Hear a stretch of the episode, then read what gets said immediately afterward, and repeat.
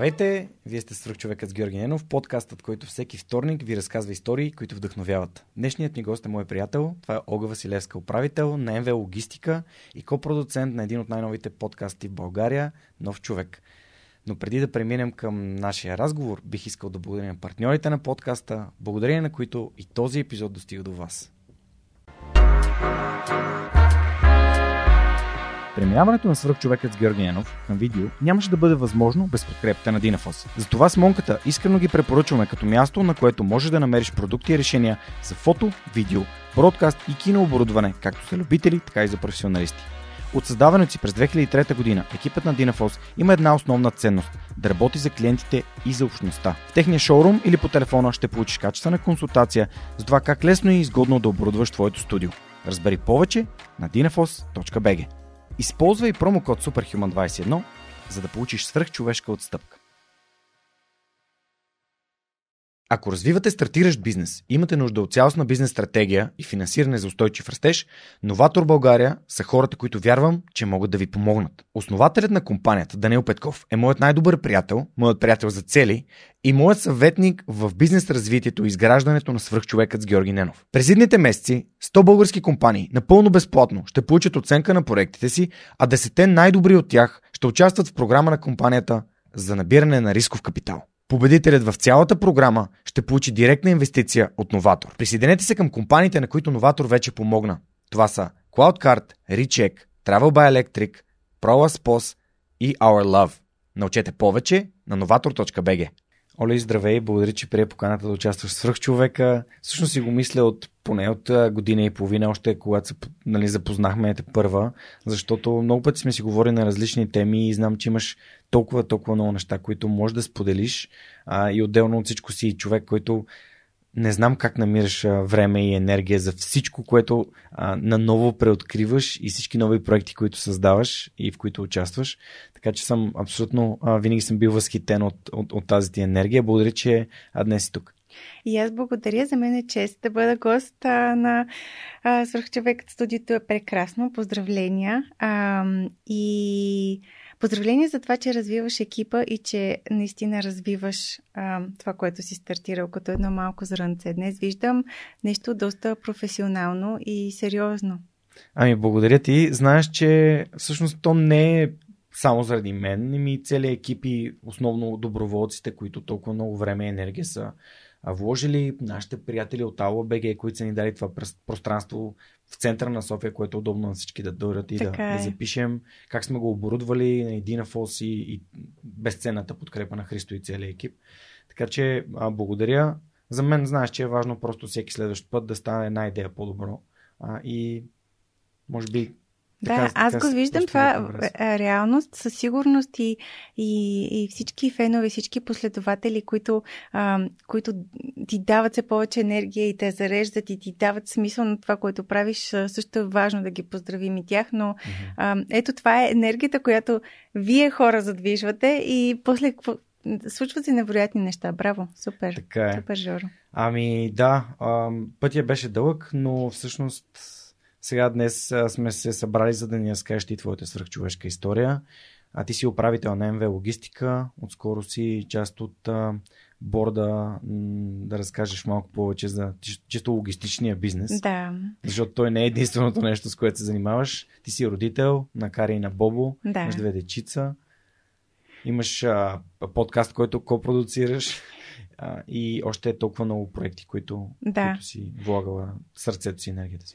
Така е. А, в интерес на истината, ние отдавна си говорим за моето участие тук и аз а, трудно, а, трудно се намирам като свръхчовек. Всъщност, а, аз съм съвсем а, ка, обикновена млада жена със своите амбиции и, и цели а, и ми беше Такова не се чувствам съвсем комфортно в ролята на това някой мен да ме пита въпроси, а, но с радост днес ще споделя това, което съм научила до момента, нещата, които може би най-интересни са житейските истории. Може би това е нещото, за което си има смисъл да разказваме, това, което сме научили, това, което сме разбрали по пътя и най-вече наистина историите.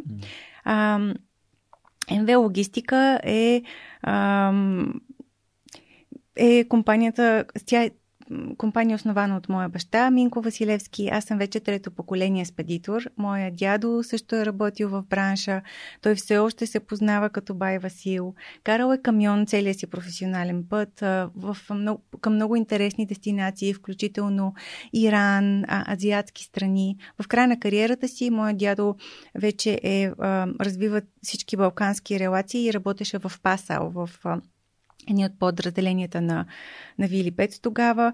Ам, кариерата на татко а, още от самото му начало е била обвързана с този сектор и през 2008 година стартира МВ Логистика. Аз поех компанията през 2012 след неговата неочаквана загуба. Бях а, много, а, бях на 24, без, а, без никакъв а, професионален опит и най-вече с много малко житейски опит. Така че последните 8 години аз всъщност активно се уча. А, и съм много благодарна за това, което, което МВ Логистика ми представи като възможности да се уча, защото си беше тегаво. Имаше много, много трудни моменти. А, по отношение на нашия бранш, транспортния бранш, е, често пъти хората се очудват и казват, ама това не е ли много мъжка професия? А, всъщност страшно много жени участват в този бранш. Основно диспонентите на всички камиони, които се движат в цяла, в цяла Европа и въобще всички транспортни средства, които се управляват от български компании, основно диспонентите са жени. Всъщност, жени са тези, които управляват работното време на шофьорите, координират товарните пунктове, звънят на товарни, разтоварни адреси. Така че зад а, колисите в транспортния бранш има страшно много жени, които чудесно се оправят в а, този бранш. А, но е факт, че е малко по-суров, малко по... А, малко по... Коя дума, коя дума да използвам? Не е особено префинен да. този бранш. Mm-hmm. Трябва да си... Не е лъскав. В смисъл, това да, е един доста да, така... Да. Трябва, трябва да, си, ам, да си здраво стъпил на земята, mm-hmm. да можеш да, да говориш с всички и да намираш начин да общуваш както с шофьорите на камионите, така и с mm-hmm. генералните директори на индустриални компании, които очакват своите пратки. Ам, да, така. Може би това е. Супер. А всъщност ти отскоро имаш и нова роля в, в целия процес части от а, борда на българските транспортни превозвачи? А, НСБС, Националното НСБС. сдружение на българските спедитори. Mm-hmm. То е едно от най-авторитетните сдружения в транспортния бранш. Всъщност обединява всички български спедиции а, или по-големите, тези, mm-hmm. които имат желание да да, да, да участват, разбира се. А, част съм от контролния съвет на Сдружението и за мен това е много голяма чест. А, факт е, че аз доста отдавна съм активна в НСБС по отношение на различни инициативи, които имаме. А тази година просто е, е, това беше едно формално приемане в контролния съвет. А, но аз и без тази си роля така, ми, като, като работя, иска ми се нашата сфера да се развива и вярвам, че е добре а, всеки човек там, където е избрал да се развива, да, да се опитва да носи приноси към цялата професионална сфера, така че да може тя да се развива. А, и така, там активно работя по темите за електронни товарителници.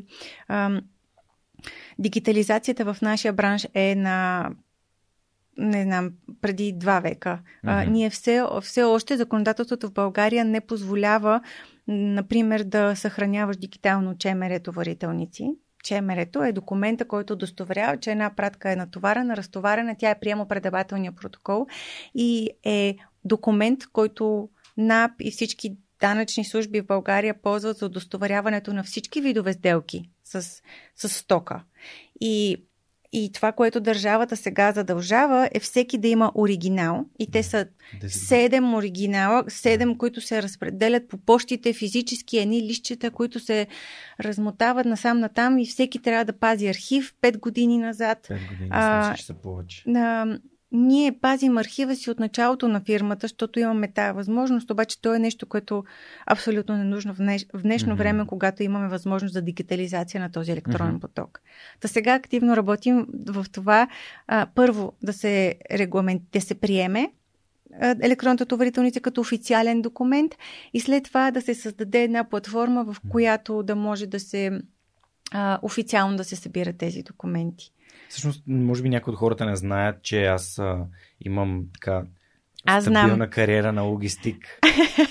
аз на, знам няколко, това. на няколко пъти а, нали, и за мен товарителници, а, чемерета, а, договори за транспорт а, и, и въз, как се възлага транспорт, а, чи са права и чи са отговорностите при а, взимане на, на пратката. Имах работих... Познава всичките конвенции. Абсолютно. Нали, нали, тя Варшавската не е основната, поне за авиационния превоз, но всъщност едно от най-забавните такива истории, които имаме, че хората не си дават сметка, че всъщност пратката, която а, е взета, примерно от куриер, ако ти я изпращаш, ти си изпращач а, и изпращаш нещо, което е примерно опасен товар и нещо се случи с товара на целия, в целия камион и ти не си заявил, че това е опасен товар, а всъщност ти нали, си отговорен за, за ця, цялата щета, която правиш. О, да, да, да. И а, хората си мислят, че могат да викнат еконт, да изпратят примерно а, не, не, не туба бензин, ама някакъв препарат, който е опасен.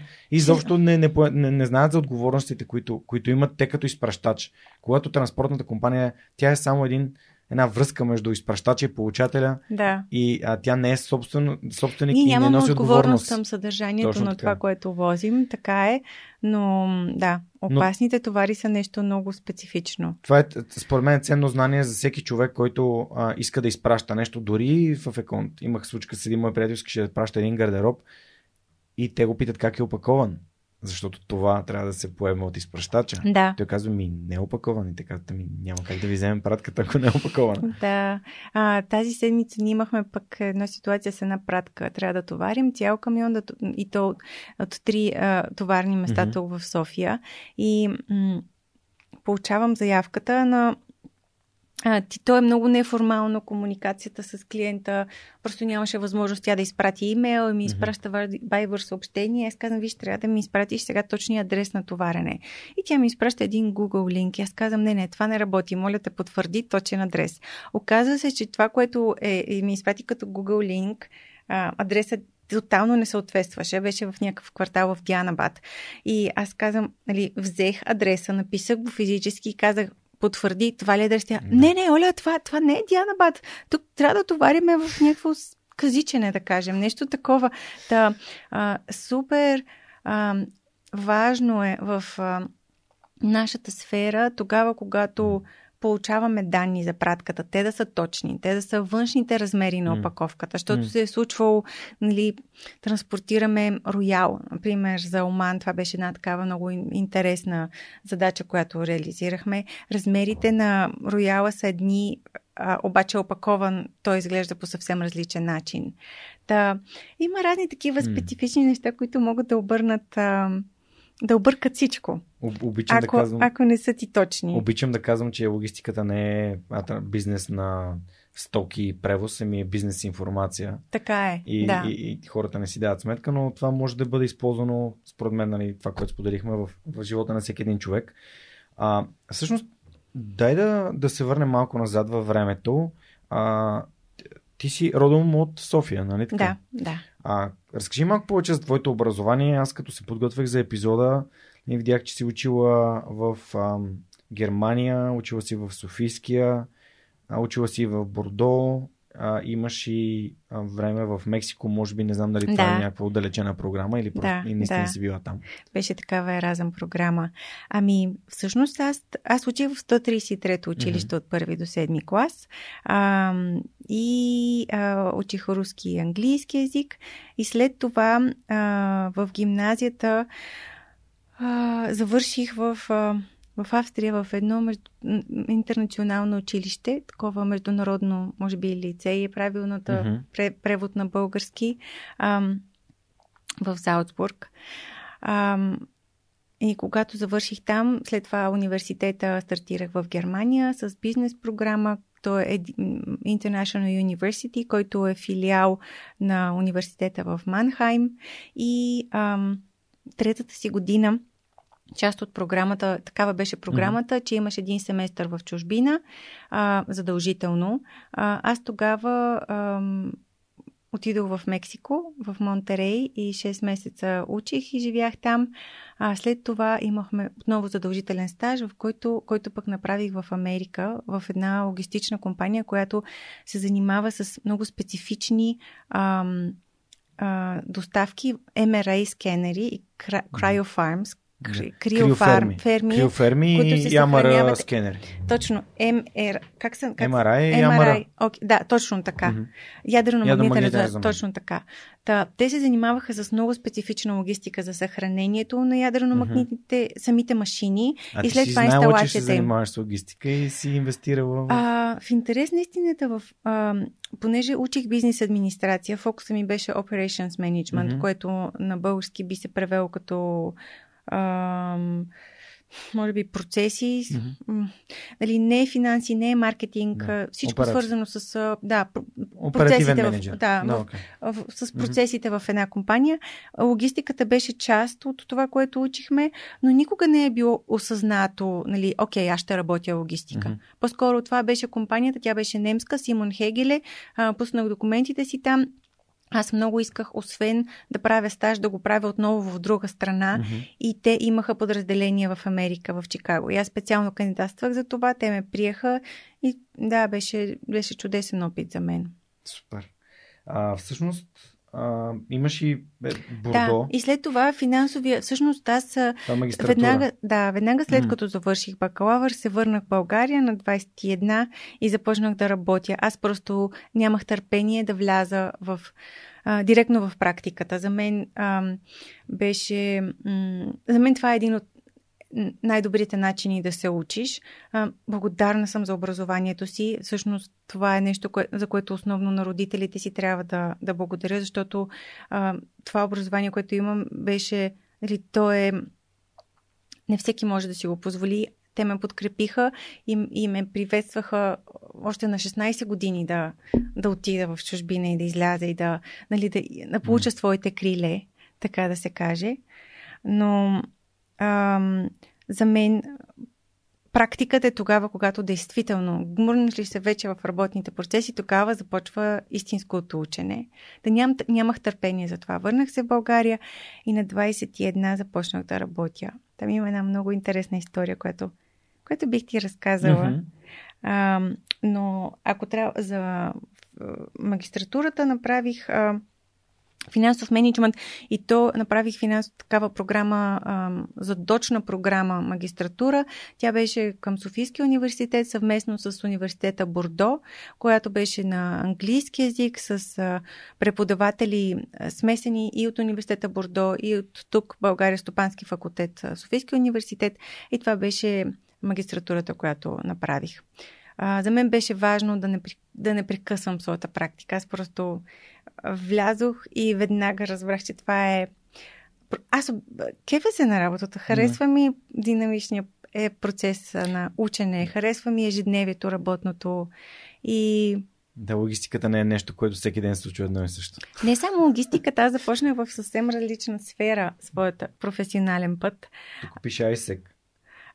Хюлет Пакър. ISEC беше, да, като се върнах в България, всъщност голяма част от моята среда беше ми трудно, защото аз на 16 заминах и всъщност не успях да създам тези хубави гимназиални приятелства. Имах две-три добри приятелки, с които mm-hmm. и до ден днешен се чуваме и виждаме, но а, излизайки толкова рано, изпуснах този момент, в който човек формира те готините приятелства. И всъщност се върнах на 21 без, без някакъв такъв хубав кръг приятелски. И членството ми в ISEC и след това в тук-там беше именно свързано с тези мои търсения да си намеря средата отново и да се чувствам сред свои хора, с които да си говорим по едни и същи теми и които да а, mm. някакси да споделяш свободното време. Много е важно да те питам тук, защото знам, че много млади хора слушат. А, какво откри в тук-там като среда и в ISEC, защото някой, може би някой от нас не си дават сметка, че хората, с които общуваме, може би нямат най-благодатното влияние върху нас. А също време пък ти си търсила среда и се насочила точно там да, Да. Нали, да, да намериш. Да. А, тук там е невероятна организация. А, тя а, всъщност създава, дава възможност хората, върнали се от чужбина, да намерят отново корените тук, да се адаптират. А, чисто а, по отношение на някакви формалности документални, но също така и тогава и сега има едни такива нетворкинг, неформални срещи, в които срещаш хора, са сходни на твоите житейски преживявания, с които можеш да говориш на един език, на които се чувстваш разбран и които не те гледат като паднал от някъде. Често, много пъти ми се е случвало а, хо- хората да създават една дистанция, защото не знам, защото съм живяла в чужбина и или пък да не мога и аз честно казано да си М. го обясня Мгм. каква, каква е тук по-скоро мисля на глас, но тук там даде възможност за мен да се срещна с хора, които са сходни на моите житейски преживявания и лесно да се свържеш, да намериш общи теми и да сформираш наистина хубави приятелства. А за Айсек? А Айсек, там се включих ам, отново по същата причина. Мгм. Там отново културата е много такава проактивна. Аз винаги съм била много а, Дейна бих. бих Дейна. казал. Дейна е думата мотивирана и нещо, когато... Абе, обичам да работя някакви проекти, които подобряват неща, които не ми харесват. То не е ли това смисъл на предприемачеството? Ами, може би това е смисъл на предприемачеството. Аз не знам, честно казано, не мога да стигна до някакви дълбоки житейски заключения. А, какъв е смисъл на предприемачество? Аз знам в себе си, че още от гимназия, ако не и по-рано, винаги съм, ам, съм била активна, идейна в работата си по определени каузи. И не ми е било достатъчно да осъзная, че нещо не е както трябва. Например, не знам, че в България кариерното ориентиране не функционира.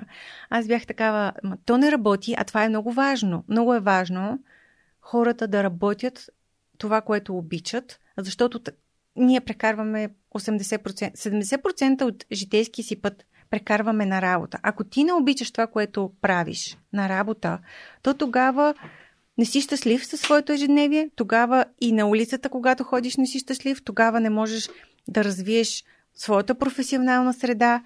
И обратното, ако ти обичаш своята работа, ти си щастлив човек, щастлив на работа, развиваш себе си като експерт, развиваш цялата среда. Да. И, и е толкова важно да си избереш правилната работа. Та аз тогава, като го осъзнах, това бях такава. Това е голям проблем, но не стигнах до там и казах, окей, сега ще направиме тук един доброволен екип, ще отидем в седмо училище. Отидахме в седмо и после направихме цялостна организация My Way, след това Wishbox и въобще направих фундация, която да се занимава с тая тема и нали, задвижихме някакъв огромен механизъм, който наистина сработи, който много неща свърши. А, но... Отда... от- Отдаваш, ли, отдаваш ли това ти влечение към а, проактивността, което е в моята любима книга, която често наричам учебникът Седемте навика на високоефективните хора. А, това е първия навик на високоефективните хора, бъди проактивен. Отдаваш ли това, което носиш себе си, на факта, че си рано, ти каза, трето поколение, нали, спедитор, но реално пето поколение предприемач. Да, най-вероятно е свързано. Аз знам, че съм много.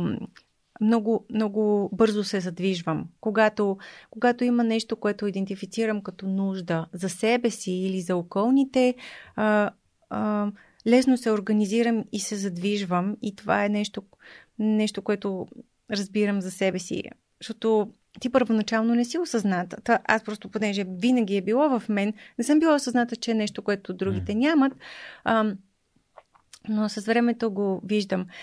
Най-вероятно е свързано с това. Аз съм израснала и аз имам още две сестри. Трите сме израснали в офиса на нашия баща, който, който беше много отдаден на работата си. Въобще родителите ми са дали такъв пример, в който ние бяхме на училище, след училище си пишем домашните, подготвяме се и след това отивахме в офиса на татко или мама, където те работиха до 8-9 часа и след това отивахме всички в къщи.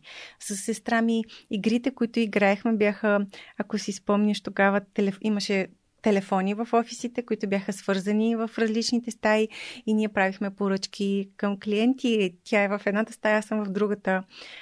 Телекса, който не знам дали си виждал Телекс не, на Телекс. не съм виждал. То е една огромна машина с една лента, която а, перфорира, всъщност на тази лента се перфорира съобщението, което изпращаш. А, с този Телекс ние а, играхме с самите лентички, с топчетата, които излизат хартияните, ги пускахме през прозореца и спадаха като сняг през лятото. Та, всъщност аз от много рано имам този пример за такъв активен ден, а, живот и най-вероятно е свързано с това. Но наистина mm-hmm. и, и дядо ми, и моя прадядо, ам, те, историята за тях все още е много жива в семейството ни. Моя прадядо е бил фабрикант, много голям фабрикант mm-hmm. в България.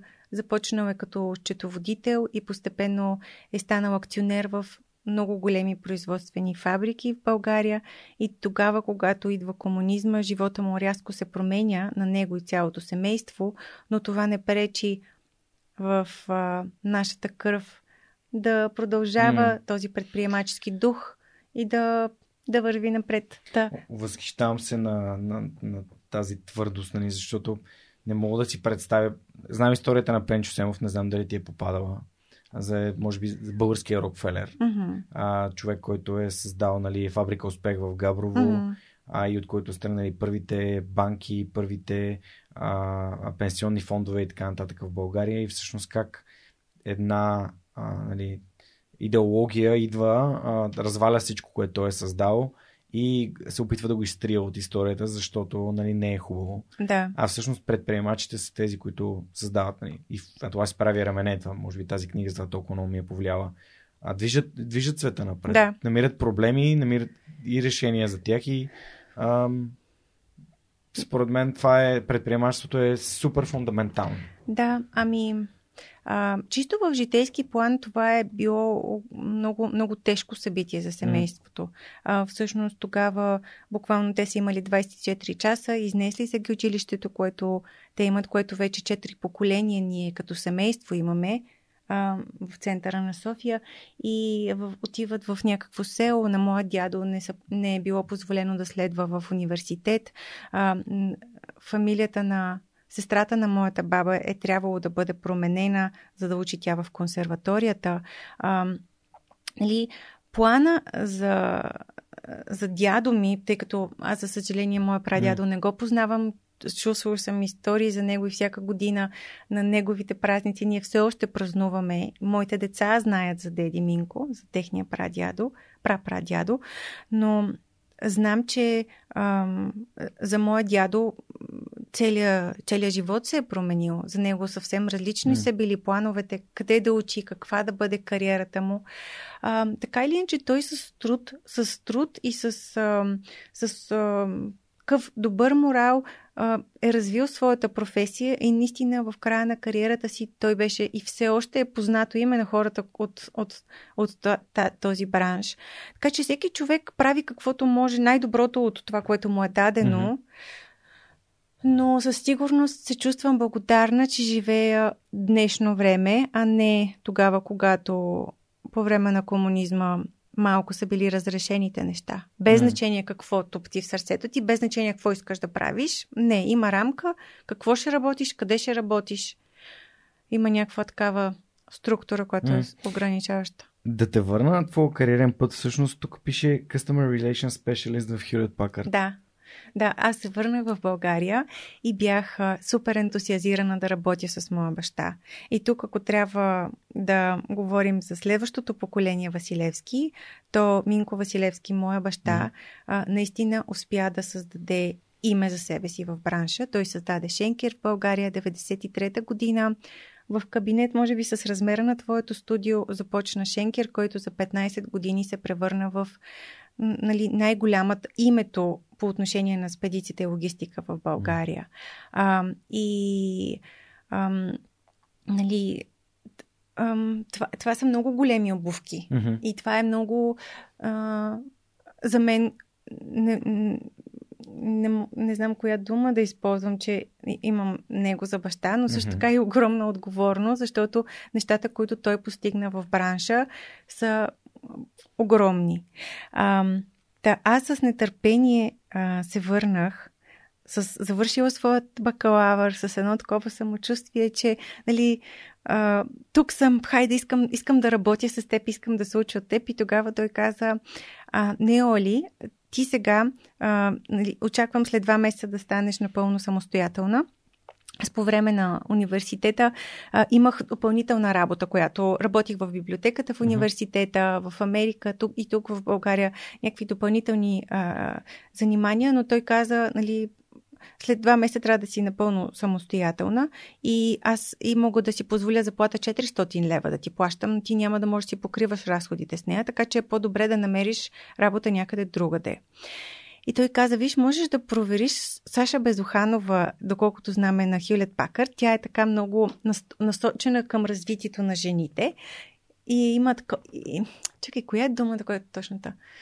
Той каза, може би е добре да видиш Хюлет Пакър. Чувал съм за Саша Безоханова хубави неща по отношение на подкрепата на жените лидери. Ако ти искаш да развиваш себе си в тази посока, пробвай. Той въобще не е бил запознат с това, че Саша Безоханова се занимаваше с България и Източна Европа, mm-hmm. а всъщност тук Хюлет Пакърт основно бяха с Хюлет Пакърт Enterprise, което е аутсорсвана mm-hmm. дейност, но така или част кандидатствах там и и и, и, и започнах в um, Customer Service, CSR, което беше Beschwerde Management, mm-hmm. отдела за оплаквания за Швейцария, Австрия и Германия. Uh, и uh, и заплатата, която а, имах, която беше, може би, да, хиляда лева или нещо такова. И аз бях а, супер щастлива от себе си, много, много горда от това, че да, че, че това е първата ми заплата и извънах на татко и му казах, виж, аз вече си имам работа и, и започвам и даже не 400 лева, ами 1000 лева заплатата ми и, и, и започнах всъщност. Да, а, занимавах се с клиентски оплаквания, което беше отново в моята сфера, защото аз а, с оптимизация на процесите се занимавах. И така, той тогава ми беше предложил, има едно Сузуки, което е фирменото ни Сузуки, и каза, Сузуки Swift, а, може би е 99-та година. Mm-hmm. А, той казал ли, ако искаш да ползваш тази кола, може да я ползваш, но трябва да платиш 2000 лева за нея, а, като а, ще може да ползваш бензин. И аз казах абсурд. Тая бричка, която е смисъл от 99-та година 2000 лева няма как да платя. И отидох и изтеглих кредит и си купих едно Пежо на втора ръка, което го изплащах после не знам колко години, силно 10 години го изплащах на Абсолютно ме излъга този човек, дето ми го продаде, защото му беше скапан двигател и всичките останали неща. Но аз бях супер горда от себе си, че съм направила нали, своята стъпка, своята посока. Нали, след може би ми, около година осъзнах, че решението да взема Suzuki Swift за 2000 лева с включено гориво до животно беше доста по-разумно, но а, в този момент аз усещах нали, своето отделяне и пълна емансипация. И, и, и се опит... И мисля, че доказах нататък, окей, ето, нали, зряла съм. Ам, и, и, и стартирам своя кариерен път по своя начин. Макар, че аз много исках да работя с него, ам, аз съм, аз сега знам защо той взе това решение тогава.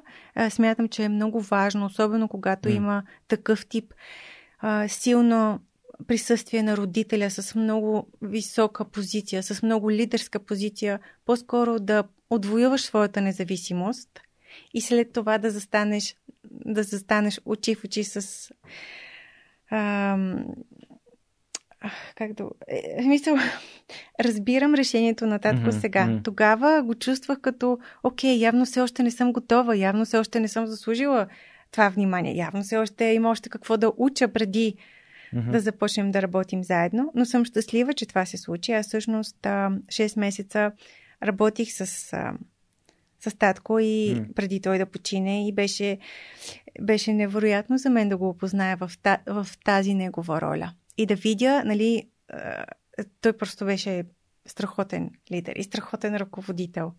Супер. Като баща беше много строг и много взискателен, често пъти а, е, изискващ, mm-hmm. а, обаче в работна сфера беше просто страш, страшен визионер. Просто вижда нещата години напред. Подкрепяше всякакви такива луди инициативи, които всички останали колеги бяха, ама това е леко странно и той беше, не, не, това е супер, действай, продължавай. И беше за мен голямо удоволствие да го видя в неговата да, аз понеже в моя живот и моя баща също е много такъв, той е професор и много познато име в неговата индустрия. И когато съм на събитие с него, покрай него, понеже след, след инфакта, който той изкара, аз го возя напред-назад, за да не, да не шофира той. И, и е много, много е така странно, но всъщност вкъщи той е малко по-различен. Нали? Да. Всеки човек е, може така би, е. различен е. А, така че те разбирам много добре, но ти в ролята си на родител сега подозирам, че и, има неща, които си взела и предаваш на децата си. От този добър пример на, а, родител, който не само е добър родител, но нали, той е нали, добър професионалист. И да. а, тази автономност, нали, тази емансипация, това да се отделиш и да бъдеш самостоятелен, а не да зависиш от а, а, това, което нали, реално хората казват, че hard times develop uh, strong people, strong people develop good times, good times develop uh, bad people, нали, weak people. Mm. Uh, и всъщност това да, да си самостоятелен, тук нали, ти си работила и после и в Хилти, да. Ам, да, не... всъщност аз наистина, наистина просто поех своята кариера в свои ръце mm-hmm. и, и 2011 година получих покана от Хилти за това да отида в, в Прага, в Централата за Източна Европа и да развивам маркетинга там. В смисъл беше а, невероятна възможност, която се отдаде пред мен, след като която аз бях извоювала за себе си. Mm-hmm. Връщам се вкъщи и казвам, аз отивам в Прага в Хилти. И той казва, не, Оли, сега ще започнем да работим заедно. И аз казах, окей, обаче, нека да седнем.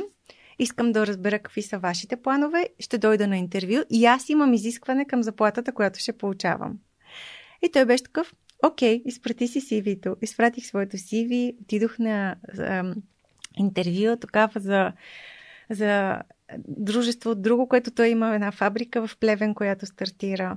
Ам, а, и, и всъщност тогава аз седнах и казах, окей, какви са вашите планове, каква би била моята роля, каква би била моята полза, какви са моите възможности за професионално развитие. Обсъдихме всички тези въпроси и след това, след едно дълго мислене, дали в Плевен, в фабриката, канцеларията с мишки вътре или Прага, културната сторица на Източна Европа с някаква много по-блестяща нали, позиция. Така или иначе взех решение и отидох в Плевен. Първият ми работен ден беше един супер студен февруари, беше минус 15 градуса. Не, беше тотален студ.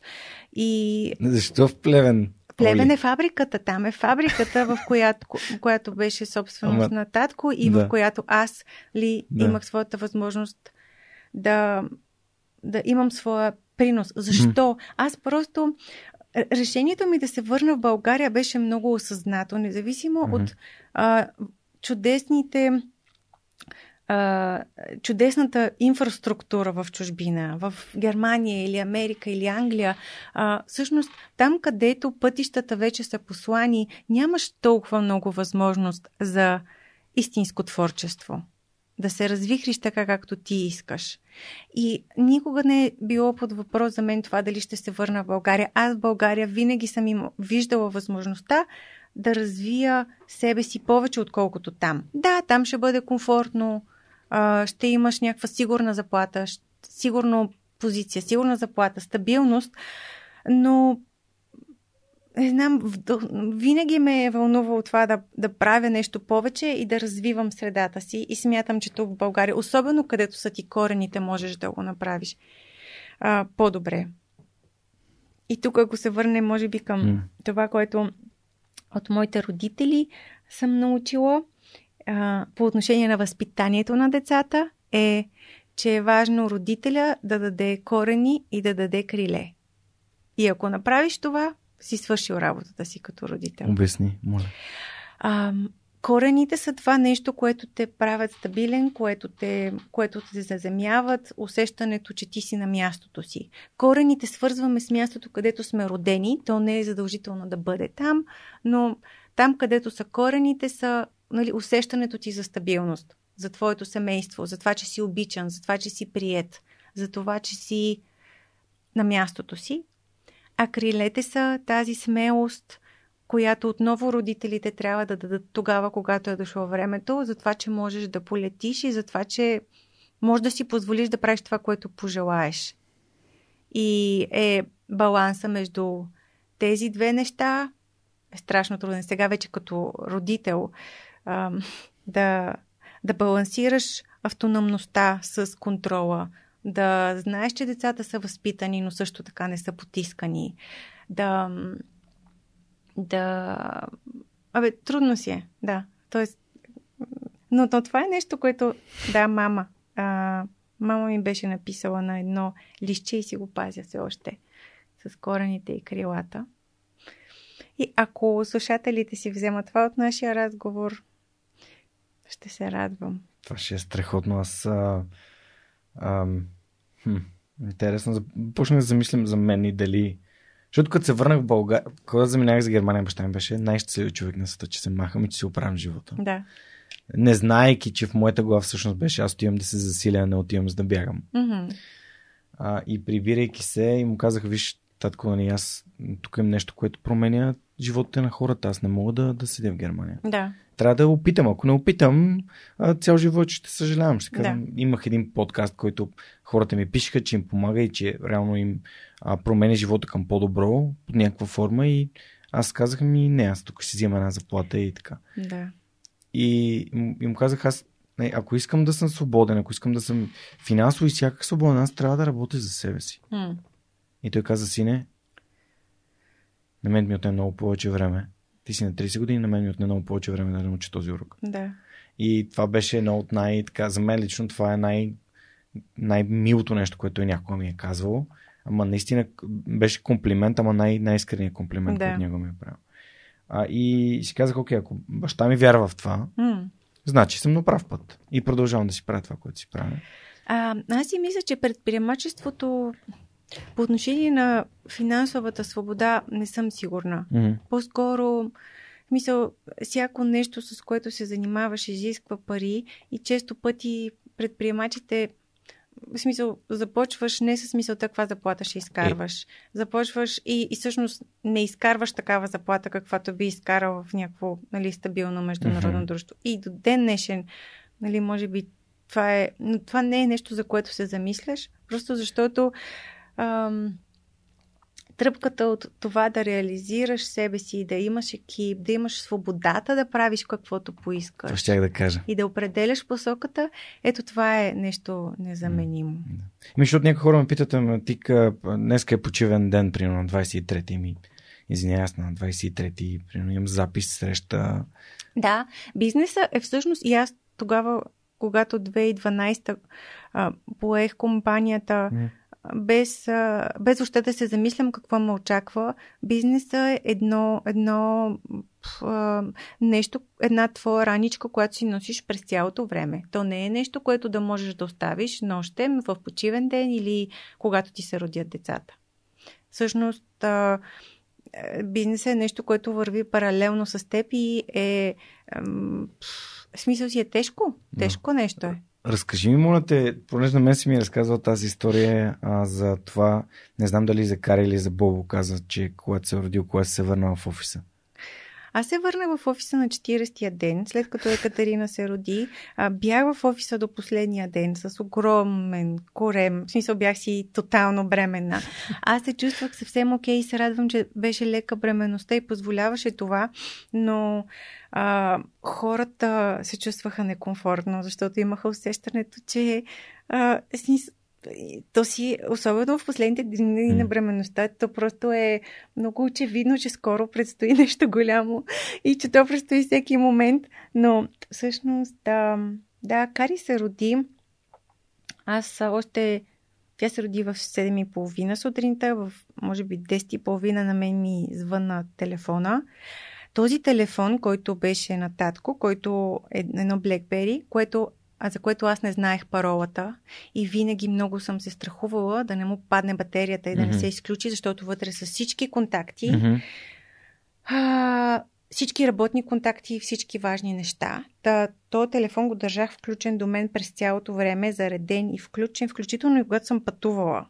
За да не би да се изключи, аз не знам паролата как да го включа.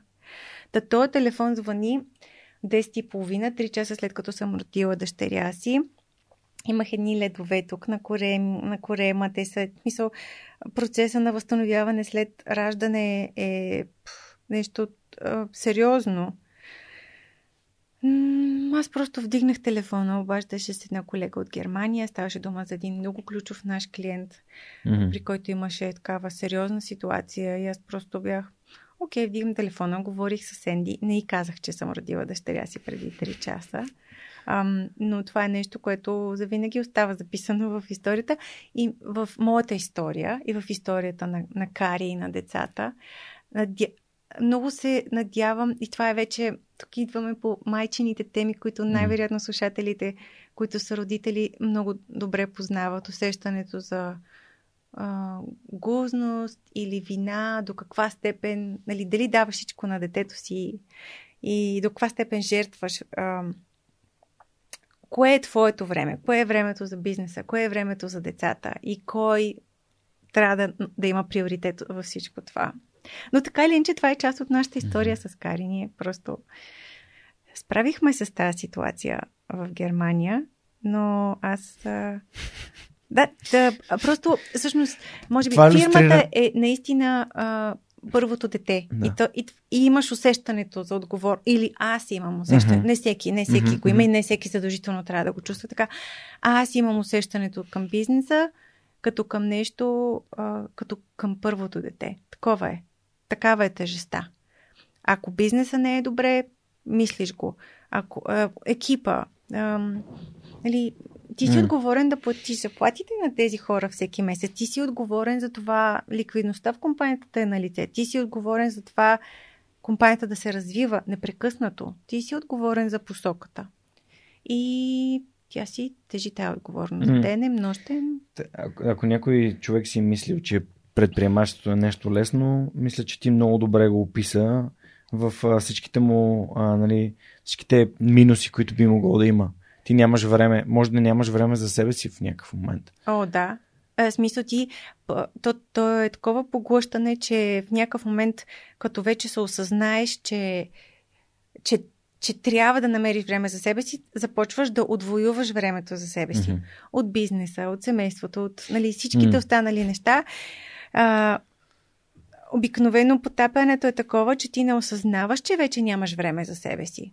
И в някакъв момент, в който си тотално изтощен, разбираш, окей, нещо не е наредено както трябва и започваш да подреждаш от начало и да отвоюваш своето време. Да си, да си бориш за него и да си го планираш и да си без компромисен за това, кое е твоето време и какво правиш в него. Моят приятел Георги Държанлиев, който ми е гостувал в подкаста, също а, казва, че работи почивка. Това е единствения начин да си почине, да работи почивка, т.е. в календара си има аз работи почивка. И нали? това е 36-ти епизод на Свръхчовека преди 4 години. Вау, почивките и... са нещо толкова важно. Аз, да. между другото, в а, предварителните бележки, които ти бях изпратила, mm. специално съм си отбелязала време да mm-hmm. говорим за почивка. Да, да, да, да. Защото няма ситуация, в която да тичаш по един холм непрестанно, непрестанно, непрестанно. Ти просто в един момент ще, ще рухнеш. И е много интересен а, всъщност този кръг на опитност, който е важно да затваряме всеки път с почивка. И той е, имаш някакво намерение. И това е нещо, което, което научих от своя психотерапевт и нещо, което, mm. което с радост а, споделям и нещо, което много ми помага. Mm-hmm. И то е а, следното нещо. При всяко едно движение, при всяко едно наше задвижване, трябва да има време за почивка, в което ти си даваш възможност да осъзнаеш какво се е случило и да, и да събереш сили и енергия за следващото нещо. И ако говорим нали, как изглежда този кръг на опитност, първо се заформя усещането за необходимост или някаква нужда – искам да направя нещо. Искам, искам да, да направя нещо за себе си, за света, дали ще е нещо малко или голямо, нали, решаваш го, че искаш да го направиш. След това, следващата стъпка е за проверка на реалността. До каква степен това, което искам да направя, няма да застраши живота ми, живота на другите, е обществено прието, е нещо, което е разумно да направя. След това идва задвижването и четвъртата и много важна стъпка, с която затваряш кръгчето, е почивката. Глътката въздух, възможността просто да се насладиш. Тогава, когато ние а, сме непрестанно в намерение, проверка на реалността, движение, намерение, проверка на реалността, движение, ние всъщност в нито един момент не си даваме възможността да се насладим на това, което сме направили, не получаваме този positive reinforcement да. за намерението и сме в непрестанно търсене на щастие. Ако ти не си дадеш възможност да кажеш, да бе, направих нещо, ма, ма то е супер, дай си поема малко въздух. Дай да седна и да му се насладя, то а, се, просто сме, се превръщаме в едни роботи, които непрестанно действаме, действаме, действаме, защото не сме си получили наградата, заради която сме започнали да действаме. И, и всъщност би било супер, ако това нещо а, го въвеждаме в живота си във всяко една дейност. Тоест, правиш микропочивки на всеки 10 минути или със всеки дъх ти имаш това осъзнаване. Вау, аз се намирам на точното място, на точното време. Колко е приятно да му се насладя. И след това, следващото нещо. А, или, защото колкото повече отлагаме почивката, то толкова повече се натрупва напрежение. И всъщност много интересно как децата, децата, малките деца, всеки път, когато пият вода, и това е нещо, което аз нали, осъзнато наблюдавам. Първо, взимат шишенцето вода. Осъзнават, че са жадни. После, окей, жаден ли съм? Наистина жаден съм. Отпиват, преди да отпият глътка въздух, има едно такова движение. М- нещо сладко предстои. След това отпиват глътката въздух и след вода. това си а, о, глътката вода. И след това пак е... И също поемат въздух и издишат. И ето този ритъм е здравословния ритъм на, на живот, в който сме правим и почиваме, правим и се наслаждаваме. Иначе, иначе е тотално изтощение и няма никакъв кеф, ако просто тичаме непрестанно. Супер яко.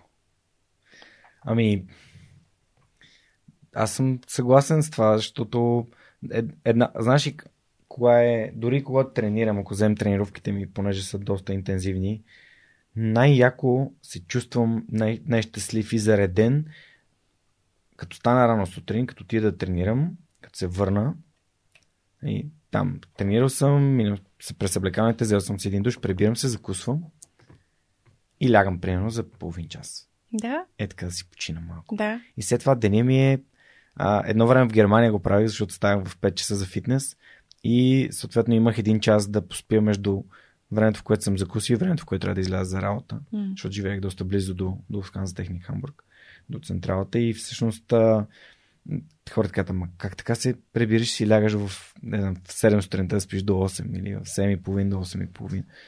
Ми, аз мога да си, аз мога да си почивам по всяко време. Аз мога да заспя по всяко да, време. тези ритмични почивки са нещо супер важно. И на мен, е, на мен ден днешен са ми супер предизвикателни и е нещо, на което се уча mm всеки ден. Но ако не се научиш на време на това, то мисъл, рано или късно е тотален бърнаут. Mm. И рано или късно а, всичко, което правиш, всъщност не ти носи радост. И то това е основният проблем. Всъщност, основният двигател на всичко, което правим, трябва да е правя нещо, което ще ми донесе радост. И да си я доставяме тая радост. Mm.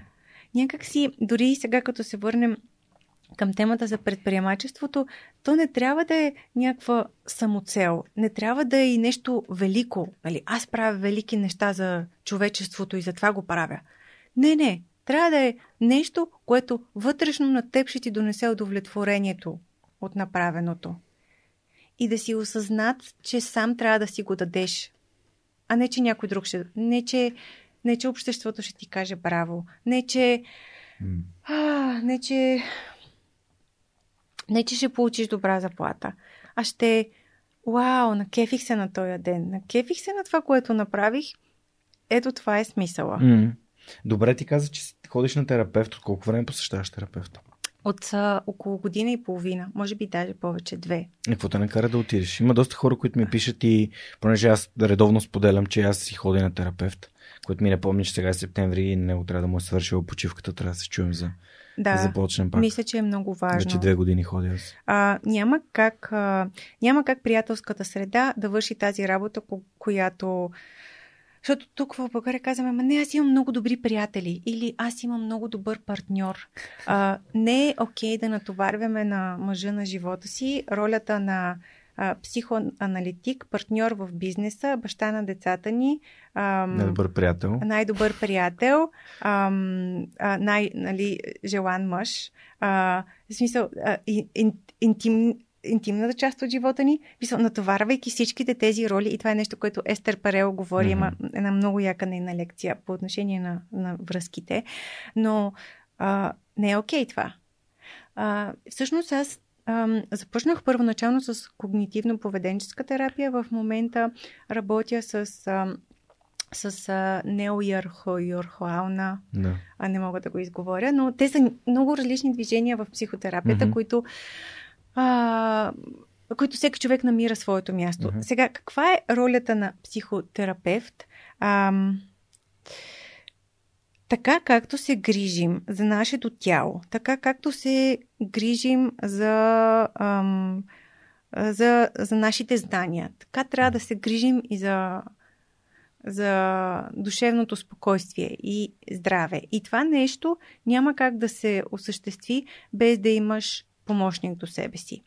И понеже аз съм много скептична към всякакъв тип езотерични практики, mm-hmm. просто не смятам, че високи душевни uh, New Age неща са подходящи за хората, особено тогава, когато си в момент на слабост. По-скоро можеш да придобиеш някаква зависимост или да влезеш в някаква крайност, която е просто mm-hmm. супер нездравословна. Yeah.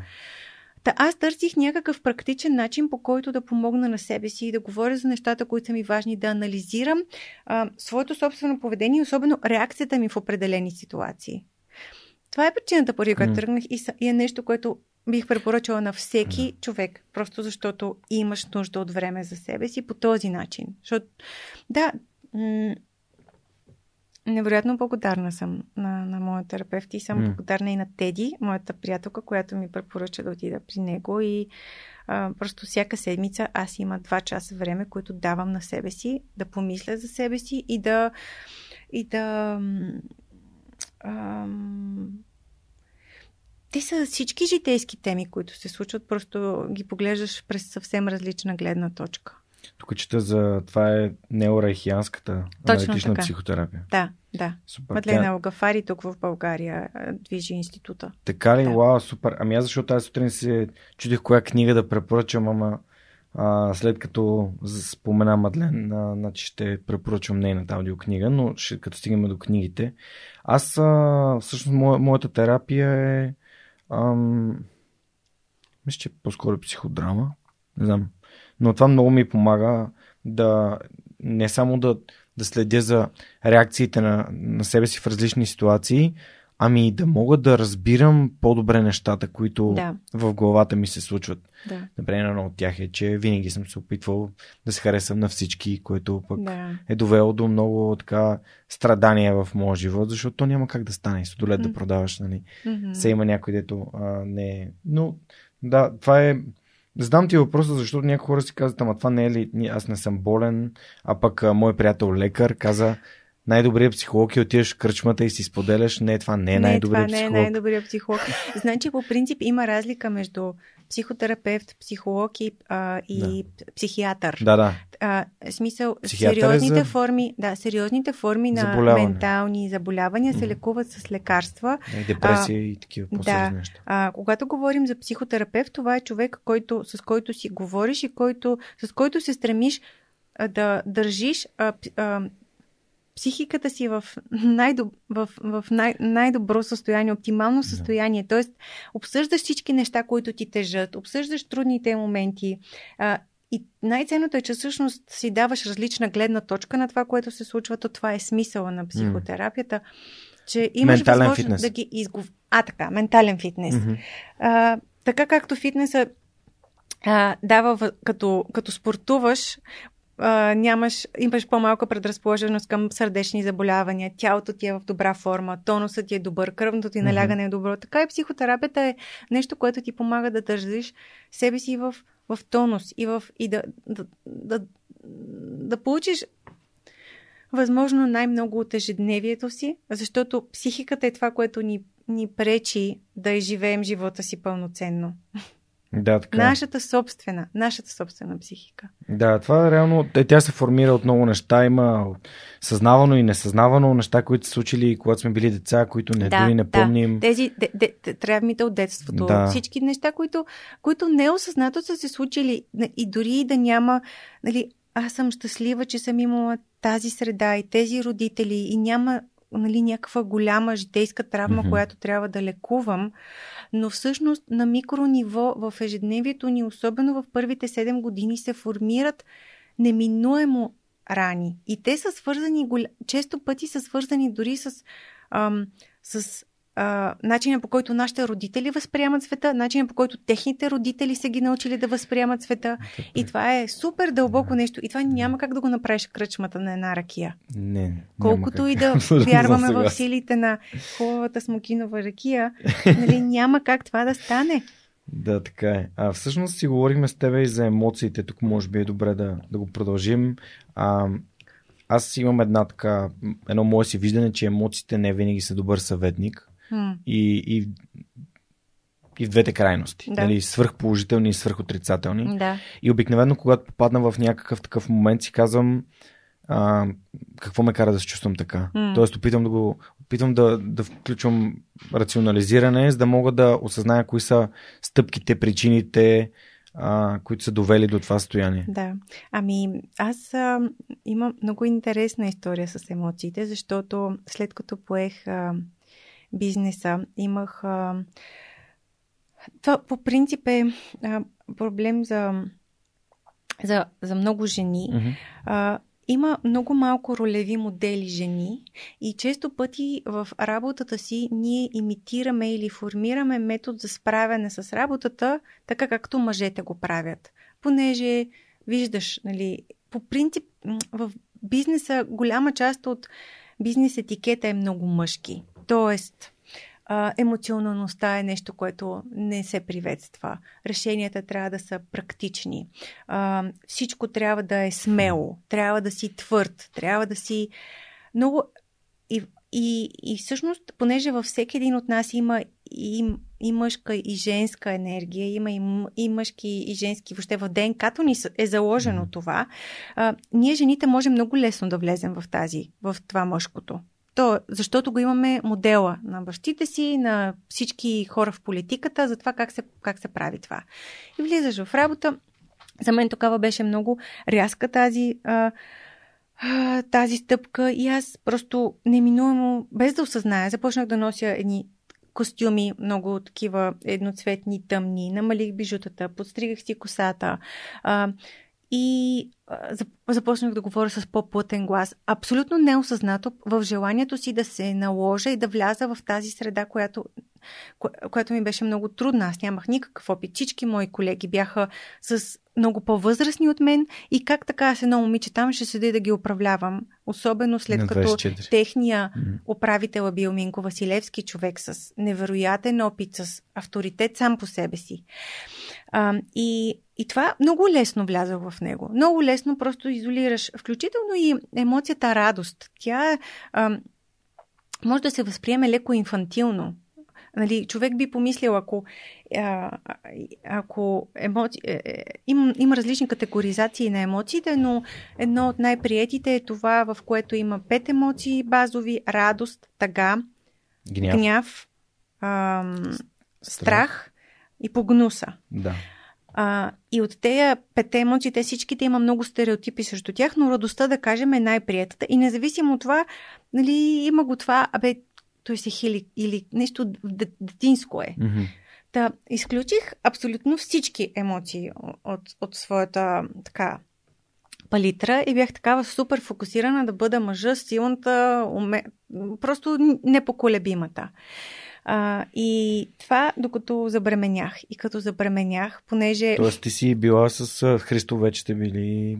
Ние 2013 започна нашето семейство много, много бързо и смело, но а, аз а, да, включи е, смисъл аз в във всички житейски планове това беше основното, че mm. съм силната, смелата. Да, това ще да питам, нали, реално във връзката ти, в работата, дали или просто в работата си влязла един вид в, в костюма, в обувките на, да. нали, на тази фигура, която. Ами, понеже Христо влезе в живота ми след като, mm-hmm. след като поех компанията, всъщност той може би е единственият човек, в а, който, който аз си позволявам да бъда цялата си слабост mm-hmm. и който познаваше тази. Но ми отне много време да, да, да пречупя, да премахна тази бариера около себе си.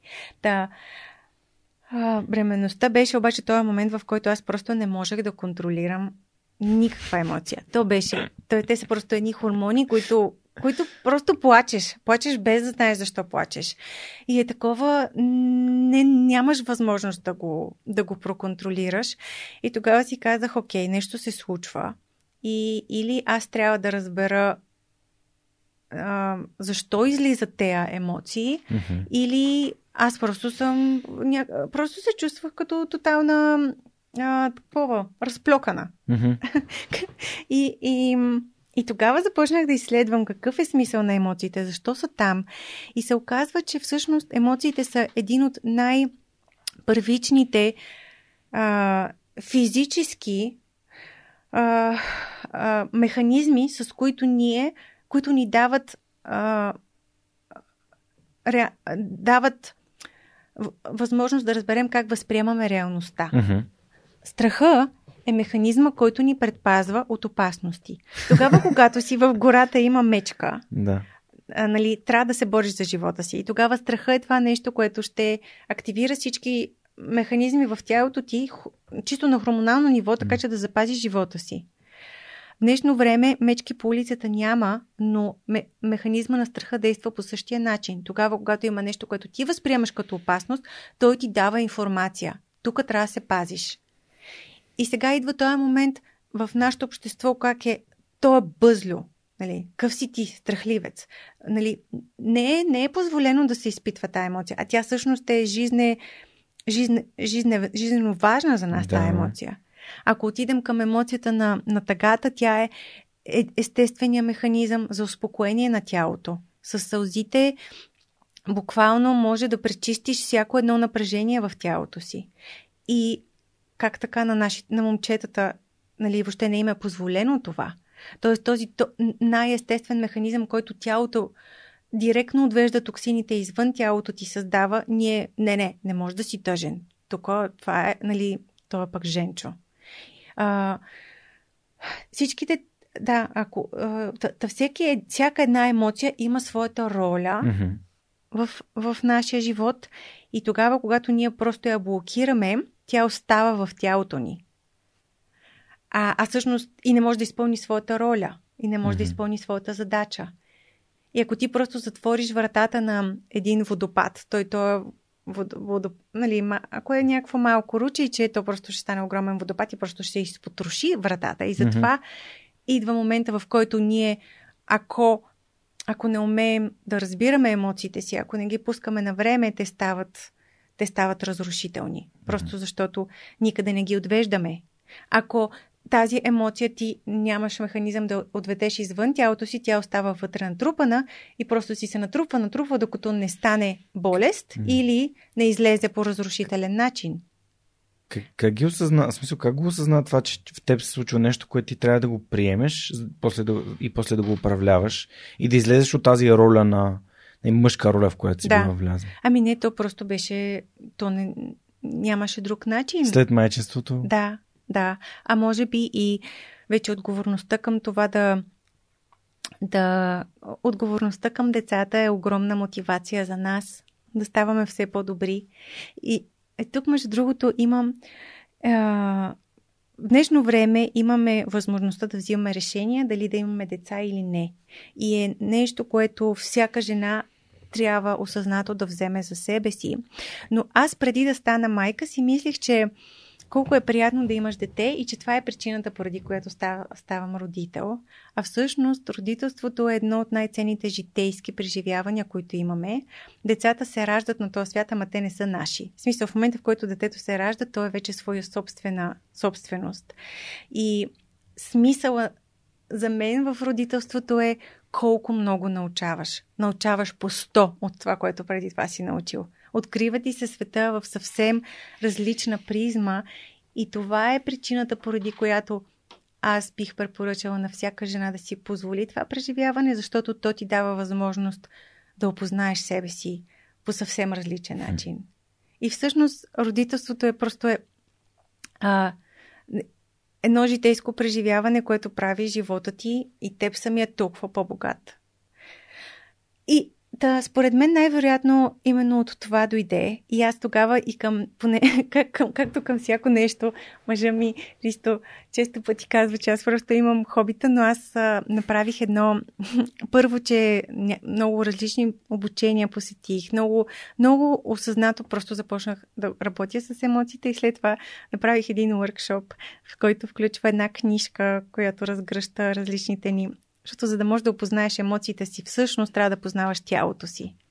И, и започваш наистина от най-външното, най-външното ниво, най-външната част на, на тялото, така че да можеш да влезеш до хормоналната система, която, която е много силно свързана вече с емоциите.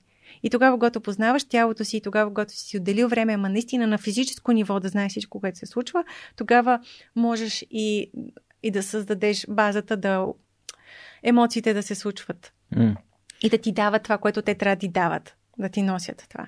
Та, тогава направих, си направих една такава книжка, която е част от workshop направих една фейсбук група и всеки месец ам, се срещахме и говорихме по тези теми. Та, имам тази склонност, нещо, което като ме вълнува много, не просто да го правя, да го правя в такава дълбочина на супер професионално ниво, просто за да си взема максимум от него.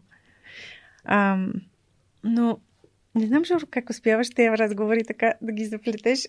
За толкова много неща си говорихме. Имам чувството, че е супер хаотично. Не, не, напротив, супер, супер подредено си. Аз, за мен лично това е, това е смисъла на свърхчовекът. Да, да влезем в някакви теми, които са важни, за които хората по принцип не говорят, няма къде да ги чуеш, няма, никой не отделя времето, за да се потопи дълбоко в една тема като родителството, емоциите. А, аз в момента, аз, нали, през цялото време, докато разказваше за важността за родителството и за, за научаването и за този процес, и аз съм такъв, ма аз го искам това в живота си. Такъв да. вече се, а, за мен това е, това е истинската продажба, нали, да продадеш една идея, да продадеш един, един, един смисъл. Нали, това е, м- не знам, а ти в началото спомена за човек да търси себе си, ми никога не си бях дал сметка, че да, да, да общувам с хората е това, което аз съм роден да правя. Да. И това е моето призвание, което ми носи удоволствие и удовлетворение. Аз mm. го правих 3 години без абсолютно нищо. Mm-hmm. С ей този таблет, ето тук. Същия таблет, от който ти задавам въпросите днес. Mm. А, и за мен това е, това е, това е единствения начин хората да общуват. Да се изслушват, да си задават въпроси, за да разберат по-добре, а не да се изслушват, докато стане време аз да говоря. Mm. Но. Да. Не, аз просто съм впечатлена как успяхме, а, как успяхме да, да влезем в толкова много теми наведнъж.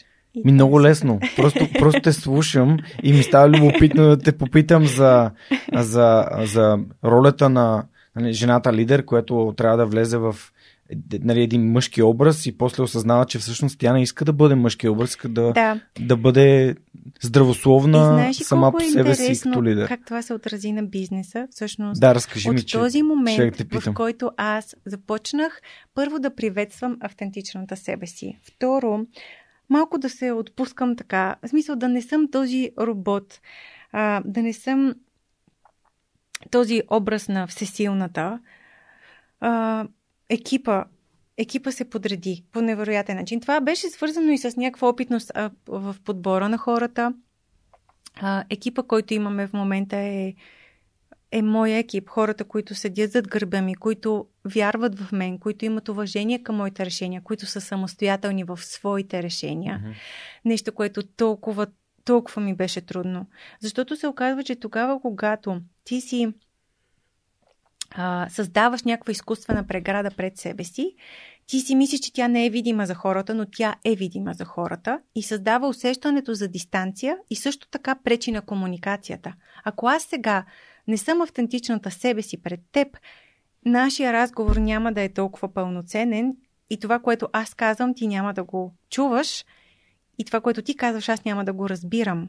И всъщност един много голям въпрос за мен, може би тук се връщам обратно към връщането ми в България, тогава, когато се върнах в България, имах усещането, че нямам среда.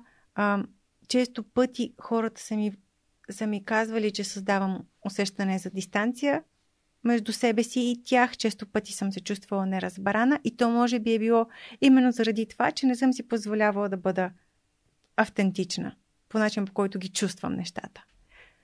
И, и, и и сега ам, бизнесът е по-добре от как, как, когато и да е бил преди. Екипа е наистина... Имам увереност в хората, с които работя. Mm. Виждам, виждам сърцата им, виждам, че те се справят добре с това, което правят.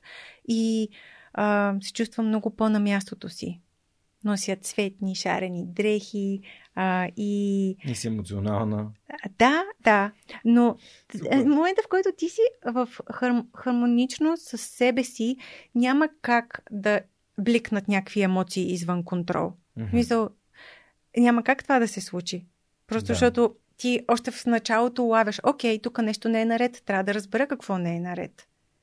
И... Не го криеш и не го затапваш за да. по-добри времена. Да. И между другото, ние в фирмата си имаме ам, всеки месец има една инициатива, казва се Здрави на работа, когато каня различни експерти, свързани с нашето здраве и говорим за различни аспекти на здравето ни. Ам, говорили сме за емоциите, говорим, а, говорили сме за... Сега предстои да говорим за съня. Ще О, поканим експерт, свързан Много с съня, а, свързани с ресторативното движение, за йога, за медитация. Всички тези важни теми, които аз откривам в живота си. Просто искам да ги предам нататък. Искам и колегите да знаят за тях. Ам, имахме вогален педагог, който разказа за това колко е важно пеенето, колко всъщност гласа е много силно свързан с хормоналната ни система. Попяхме си в офиса. Та така, такива неща. Супер, вау. Добре, аз а, а, тук имам, мисля да минем през въпросите на SMS Bump, защото не знам после на къде ще ни завее а, вятъра. Добре. А, SMS Bump са а, компания, която съвсем наскоро бяха придобити от Йотпо. Йотпо са американска компания с пазарна оценка над 1 милиард долара. Е, българска и компания. Българска компания. Браво, супер. Те работят, разработват един от най-разпространените апове в Shopify. Добре. Тоест, техният бизнес реално е свързан с вашия бизнес, именно логистичния. А, като изпращат нотификации от името на едни от най-големите търговци в света, като IKEA, WWE, Patagonia, GoPro. Е, браво! Така че това е създадено в България и това е за мен е велико и много се радвам, че подкрепят подкаста. Та всъщност техните а, колеги изпращат въпроси за моите гости. Аз предварително ги информирам. И започваме от първия въпрос. Ам... Какво са големите предизвикателства пред логистиката в днешно време? И предвид а, бума на онлайн търговията и развитието на всички економики. Дори сега по време на COVID. А, предизвикателствата са няколко. Първо по отношение на COVID. Всъщност логистичните мрежи м- традиционно са създадени така, че 70% от стокообмена да се случва от клиентите в магазините. Това, което COVID наложи и което се случи е, че 70% от стоките хората вече си ги получават в дома си. И съответно логистичните мрежи са с, с, с толкова а, натоварен капацитет, че нямат възможност да обслужат този стокообмен. Това на в Западна Европа особено видно, в Германия, в Франция, в Белгия, в няколко от ключовите периоди годината буквално логистичните мрежи блокираха. Логистични мрежи са терминалите, логистичните терминали, през които стоката минава, складовете, а, въобще цялата инфраструктура буквално блокира. А, да предизвикателство сега е по такъв начин да се м, трансформира инфраструктурата, че да даде възможност на тази най-вероятно дългосрочна тенденция, а стоките, по-скоро 70% от стоките да стигат директно до дома на крайния потребител. А, другата голямо предизвикателство е свързано с зелената економика с намаляването на въглеродният отпечатък. Mm-hmm. И транспорта е единствената сфера, която, за съжаление, няма как да има нула отпечатък върху а, с въглеродни емисии. А, просто защото разстоянията, които преминаваме, няма как на батерия да ги захраним. Сега ние от този месец стартирахме партньорство с българ, първата българска компания с електрически бусове. На Volkswagen 4 палетни места с 1 тон товароносимост, които обаче могат да обслужват радиус от максимум 40 км, просто батерията не им mm-hmm. а, не позволява повече. И това е нещо, с което много се гордеем. Изградихме в нашата база зарядни станции, бусовете нощем ще се зареждам, през, през, през деня ще доставят.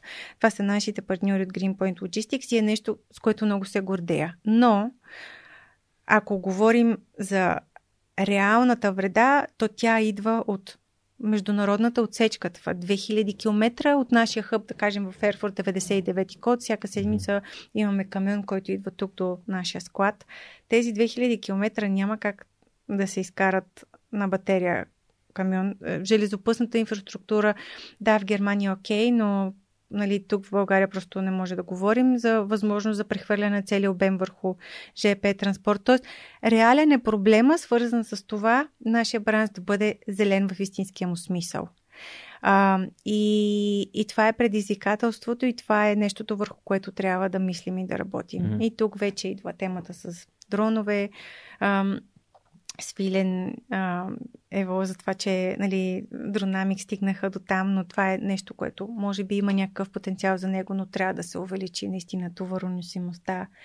Говор... Ама то неговата, съм... него, неговия дрон има съвсем различна... Да, 200 кг е максимума да. на пратките, които... Ами, може би. Мисля, 350. Да, най-вероятно. А той го там говорим нали, дрон баничарка. Да, и това все пак е невероятно постижение да качиш 350 кг на дрон. При положение, че в момента не знам, максимум 10-15 или колко mm. реалистично може. Не, не, не да. зависи от дрона. То да. техният дрон има някакви хиляди километри. Да, пробег, да.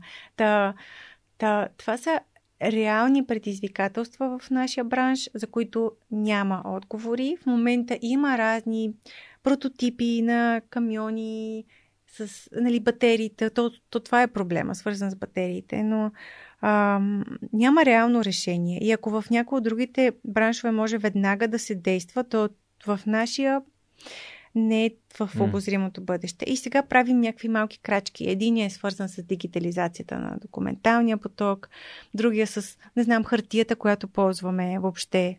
А, някакви такива малки неща, които може би също са от значение. Тук ти, без да искаш влезе в следващия въпрос, а какво случва с дроновете в света на логистиката? Ползват ли се вече за доставка някъде по света? Аз знам, че DHL бяха направили вече, или Amazon, може би бяха направили първи тестов полет, но комерциално все още не се ползват. Mm-hmm. Добре. А, според теб логистичният бизнес готов ли е за ритейл сезона, който те първа предстои? Хелоуин, а, черния петък, Cyber Monday. Mm. Коледа. Тук в България имаме а, а, тази привилегия, че е много малък пазара. А, нали, няма да се отрази така тежко, но, както казахме преди малко, великденските празници, коледните празници в Германия, понеже в МВ Логистика имаме немски партньор, Емон Спедицион, те са 100 годишна немска спедиция, mm-hmm. отново семейно дружество. А, от 2009 са в, при нас, но те са с 100 години история.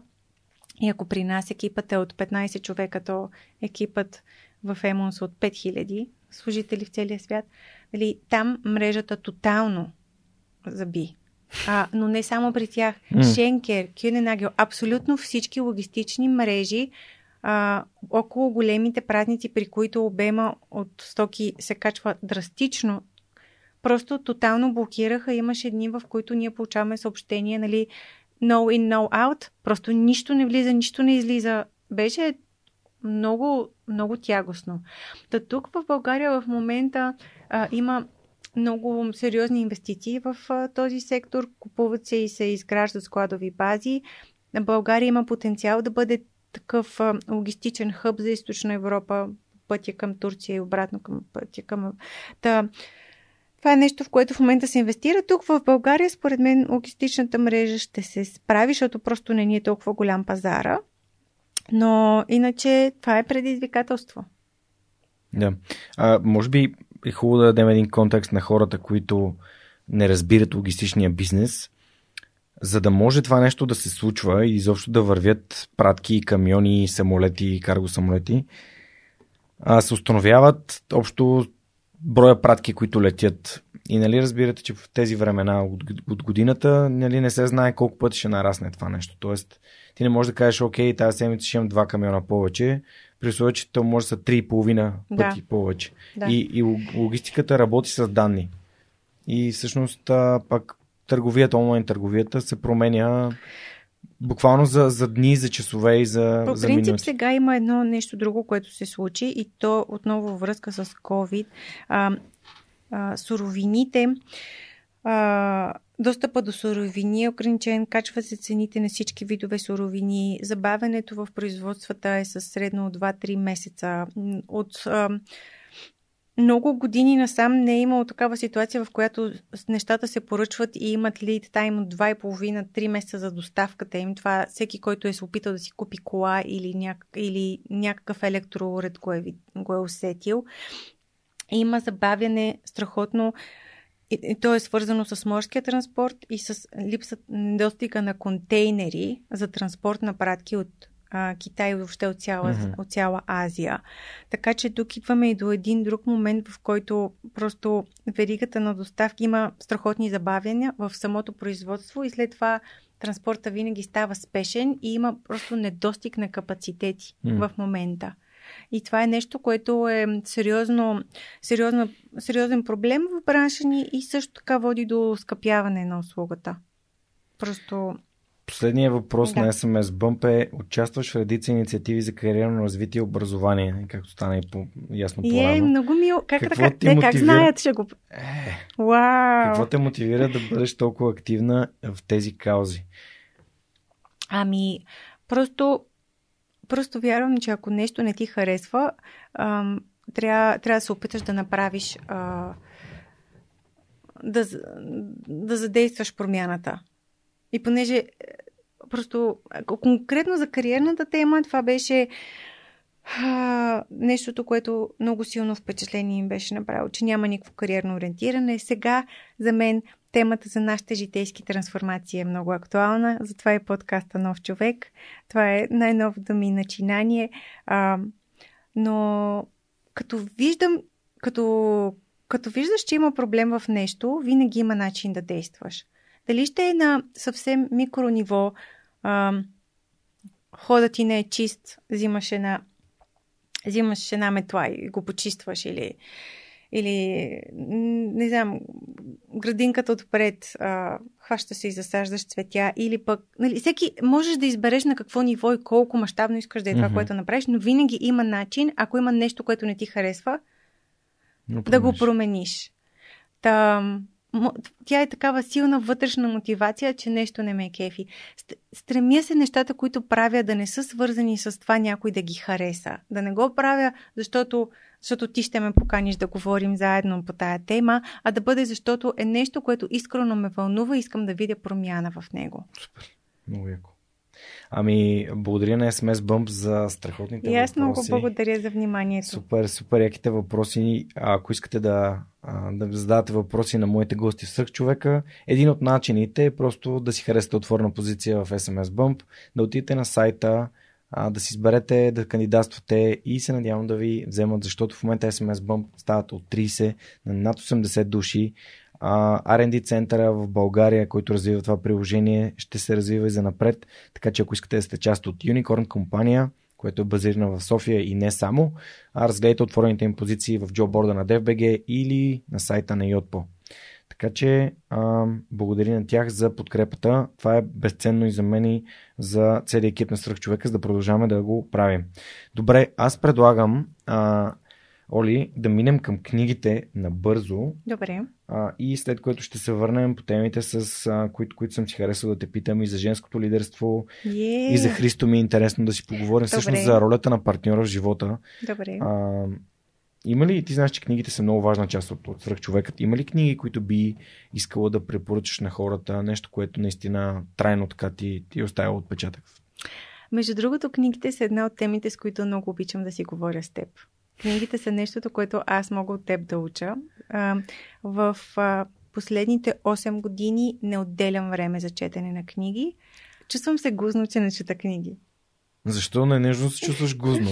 Знаеш ли, Чувствам се Оли, гузно, че не чета всъщност- книги, а просто, просто фактически не, нямам капацитет. Може би, да, чакай сега ще се върнем. Така, значи книгите. няма нужда да се чувстваш В последните, а, в, а, в последните години просто а, нямам концентрацията, която, се, която е необходима за да влезеш в една книга и да си вземеш това, което, което тя ще ти даде.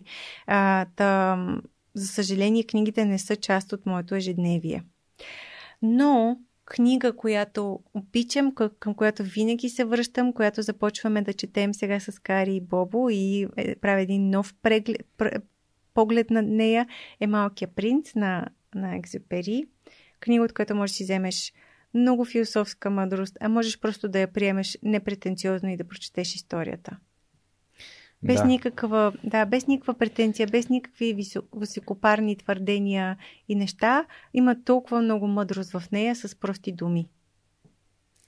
Да, Малкият принц е много важна книга и всъщност когато и да я прочетеш, винаги откриваш нещо ново. М. А, най-вече ако я четеш така през няколко години Да, и ти променяйки се в живота си. Така че благодаря за тази Да. препоръка.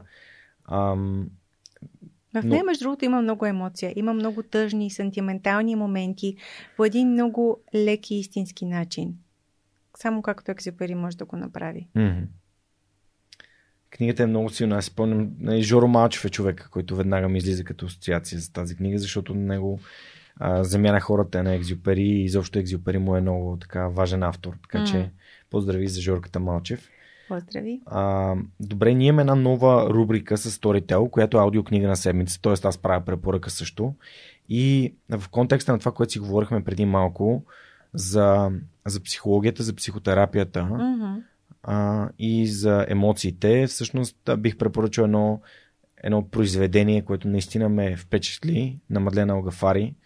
Чувствам, следователно съм М. много, много силна книга, която според мен всеки трябва да, да изслуша или прочете. Да. А, още повече от български автор, от а, терапевт. А, така че аз ще се радвам да споделите обратна връзка. А ако искате да спечелите един месец безплатен Storytel, може да качите стори в Instagram, да тагнете свръхчовека и Storytel и да напишете коя е вашата любима книга от техния каталог или по принцип.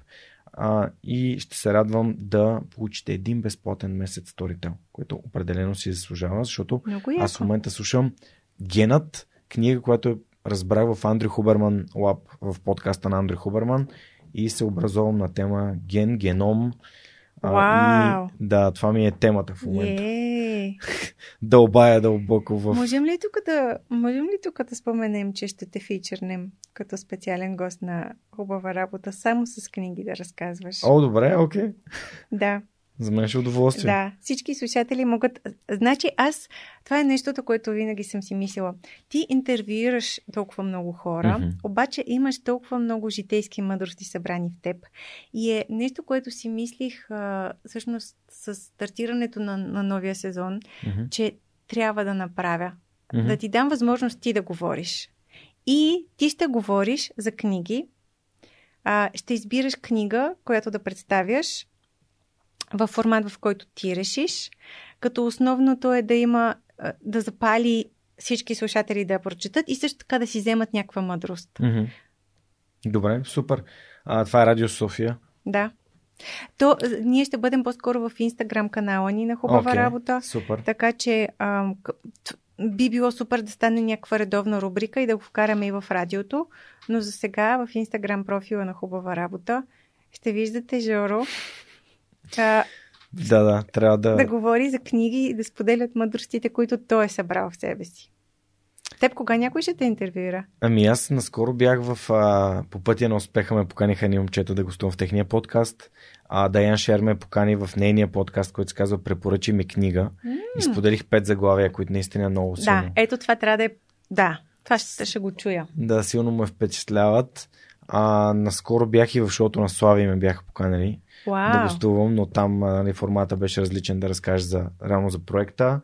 И при а, Мартен бях поканен в Радио София в сутрешния блок, което също беше много яко и свежо. Да. А, така че се надявам. в посока. Ми, да, мен, мен винаги ми е приятно да, да говоря за нещата, които съм научил от подкаста. А и покрай книгите сега се заформя някакъв много интересен проект покрай мен, за който така за първи, първи път казвам официално в подкаста, че е с а, още двама свърхчовеци ще издаваме книга.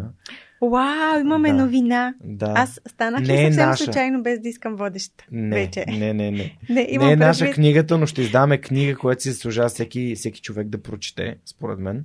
Така че а, ще Имаме оставим на това. новина. Имаме новина, да. А, Имам предвид, че станах водещ и имам усещането, че започнах да задам въпросите. Имаш Разбрахте? ли? Не, няма такова нещо. Всъщност, много, е, много е забавно, защото а, когато започнахме да работим заедно в кариера за теб, първият ми епизод, реално ти ме интервюира, нали? Бяхме, Да. бяхме заедно. А, и да работя в Дарик, това дори не ми е минало. Не, в Дарик, а, тя е външна продукция, но да, с Анди а, и с Оли, и с а, Рони, с Диди, нали, да, да влезем в Дарик и ние да. Аз да съм водещ в Да. На частотата на Дарик, това за мен е а, все едно да игра в националния отбор по подкастинг. Да. Това е за мен... е, Беше много, много добра школа и за мен. Всъщност, Дарик Радио е мястото, което запали моят интерес към радиото и въобще звука като медия. И то е много силно, защото тогава, когато няма камери и има просто човек, който говори с другия, имаш възможност за толкова открит разговор, който камерата по някакъв начин леко нарушава. мгм. А, радиото е една магия.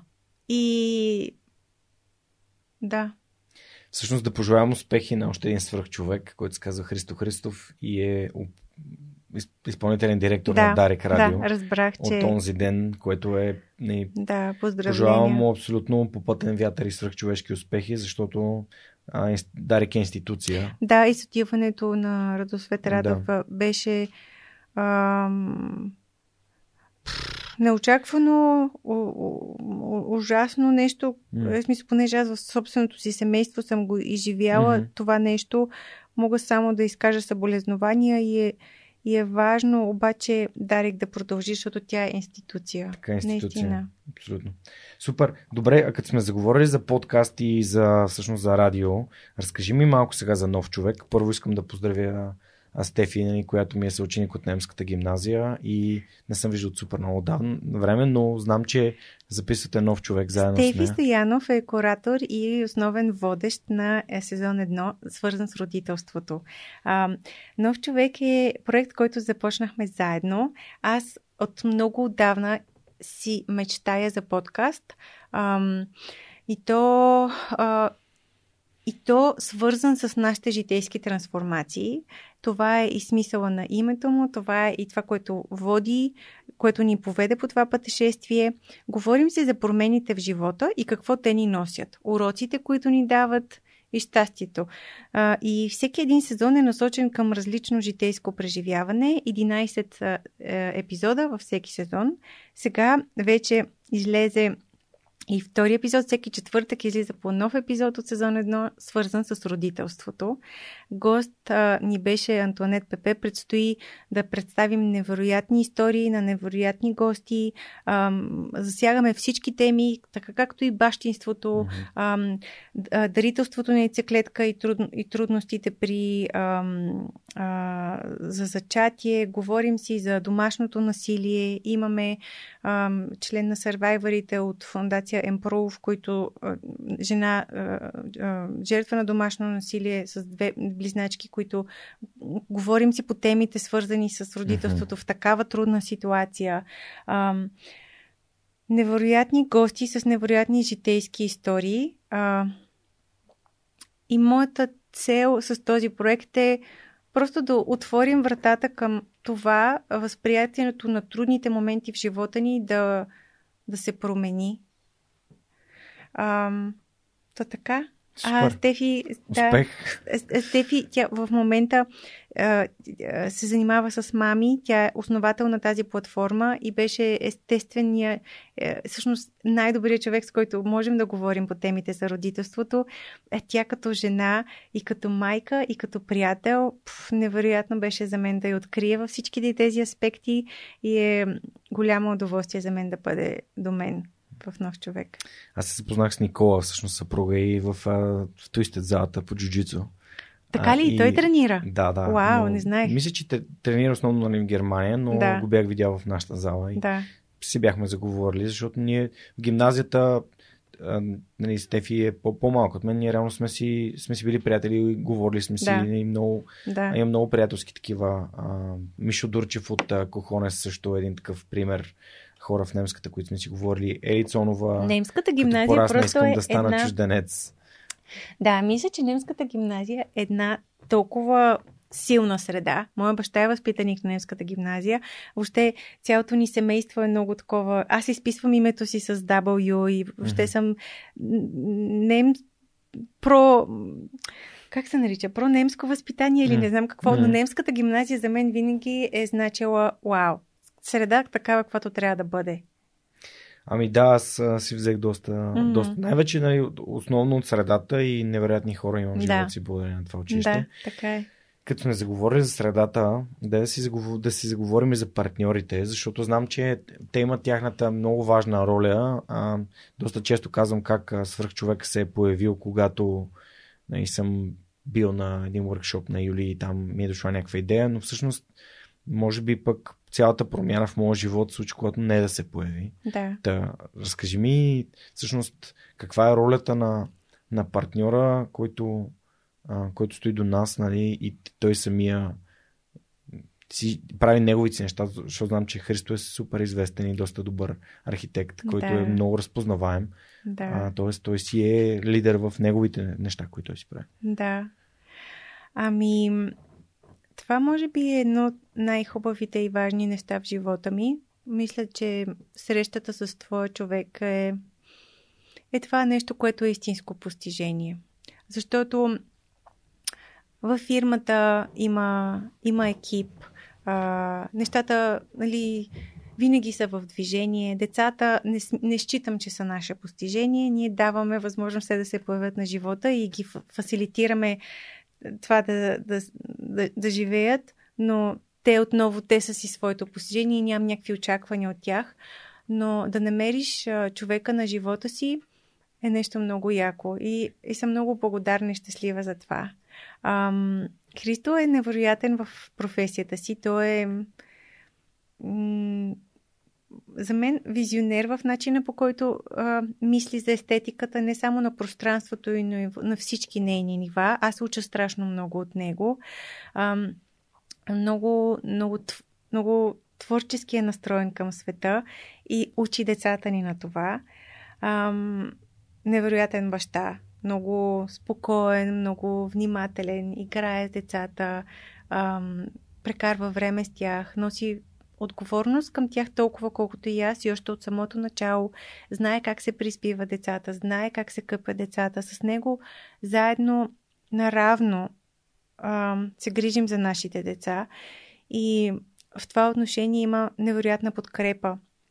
Ако не беше той по начина по който ми дава стабилност и спокойствие, аз нямаше как да творя толкова много и нямаше как да има всичките тези проекти, които развивам и всичките тези резултати. Той е мой съветник в а, много ситуации. А, него доверявам цялата себе си, mm. цялата си същност и всички неща, които се случват. Което понякога може да е малко, малко тежко, защото аз наистина съм, съм много емоционална и много, много преживяваща всичко. Там, има моменти, в които съм в които си казвам, вау, как, как заслужих този човек до себе си. Та, това е една от темите, която е супер лична и важна да. за живота ми. Как, как, от, Добре, как откриваме, в смисъл, ам, какви биха били добри съвети да открием човека, който ни кара да се чувстваме както да не ти се чувстваш с Христо и аз Да. се чувствам с Неда? Как Не правим знам. така, че те се появяват в нашия Аз си живот? мисля, всъщност, мисля си, че е много важно да знаем, че ние сме цели същности и в връзката не се потопяваме, за да станем едно, не се потопяваме, за да вземем от другия. Не е целта човека от среща да те балансира. За мен е много важно ти самия да бъдеш балансиран човек за себе си и само тогава можеш да привлечеш такъв човек, който да те оценява такъв какъвто си. Така че, може би, ако сме.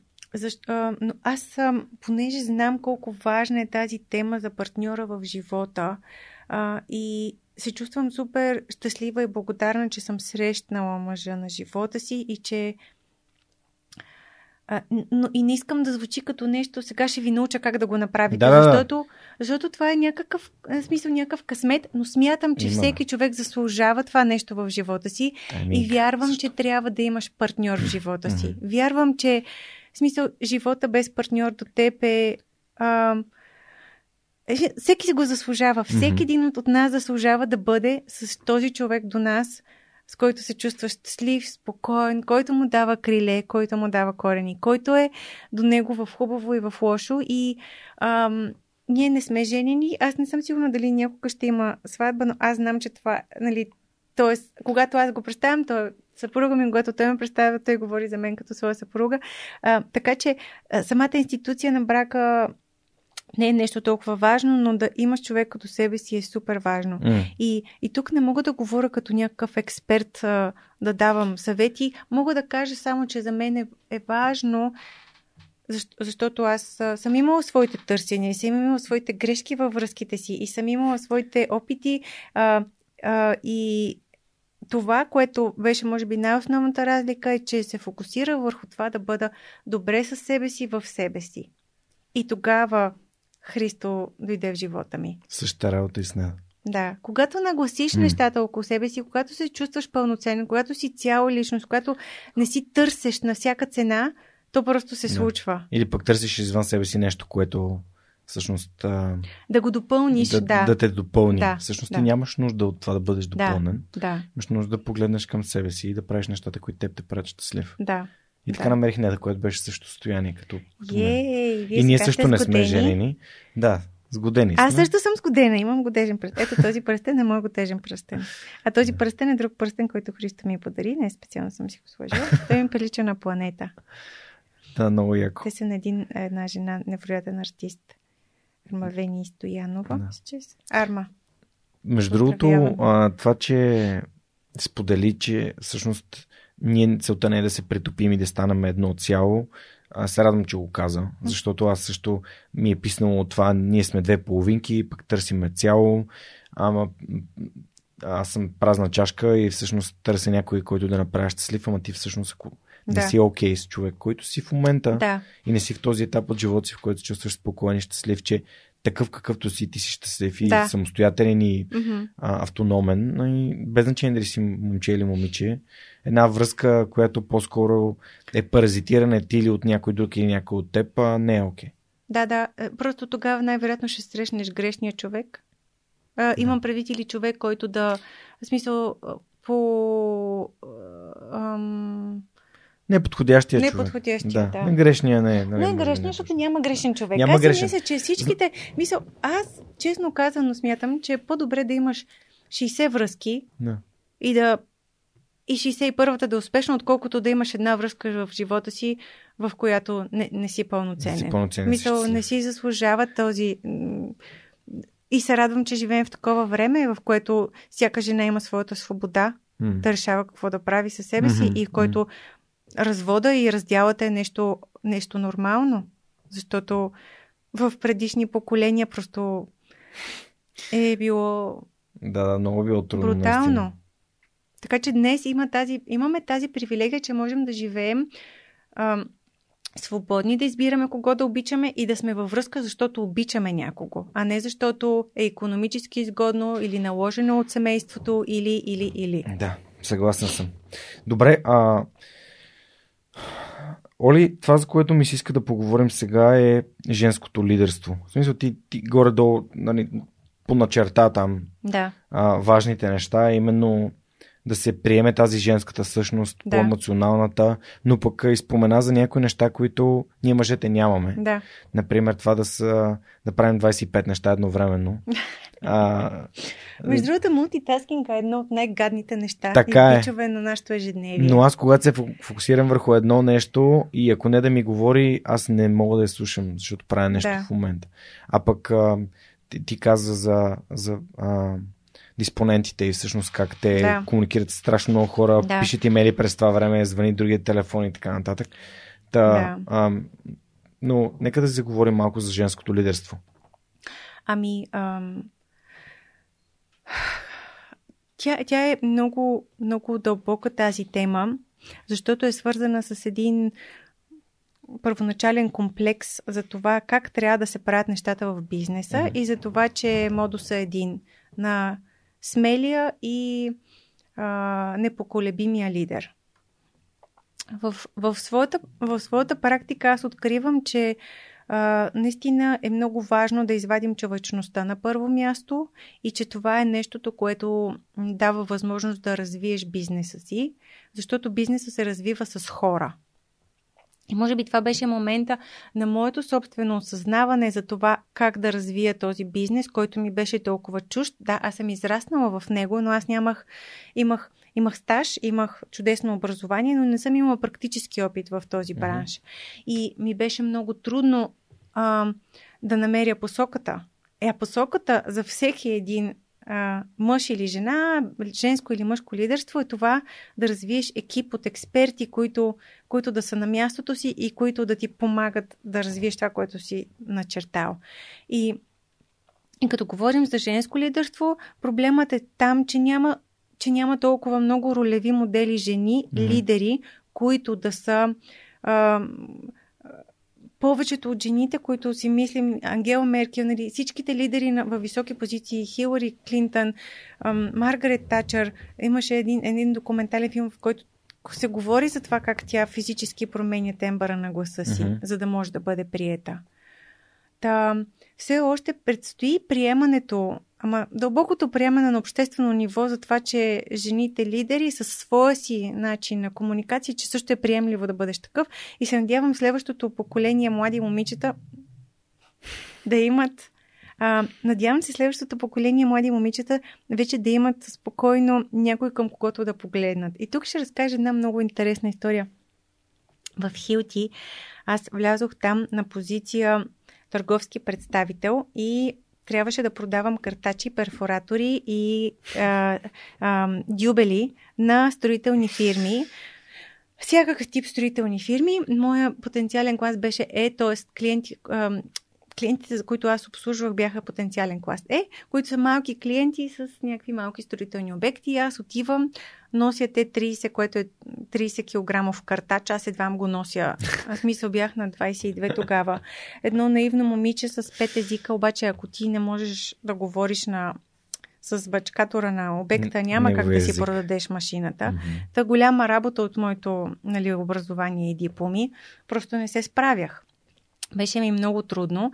И тогава Злати Тотев, един мой колега тогава, много добър търговец, най-добрият търговец в Хилти, ме пое под своите криле. Аз отидох и му казах, виж, аз съм свикнала да изпълнявам целите и да бъда много такава изпълнителна във всичко, което правя.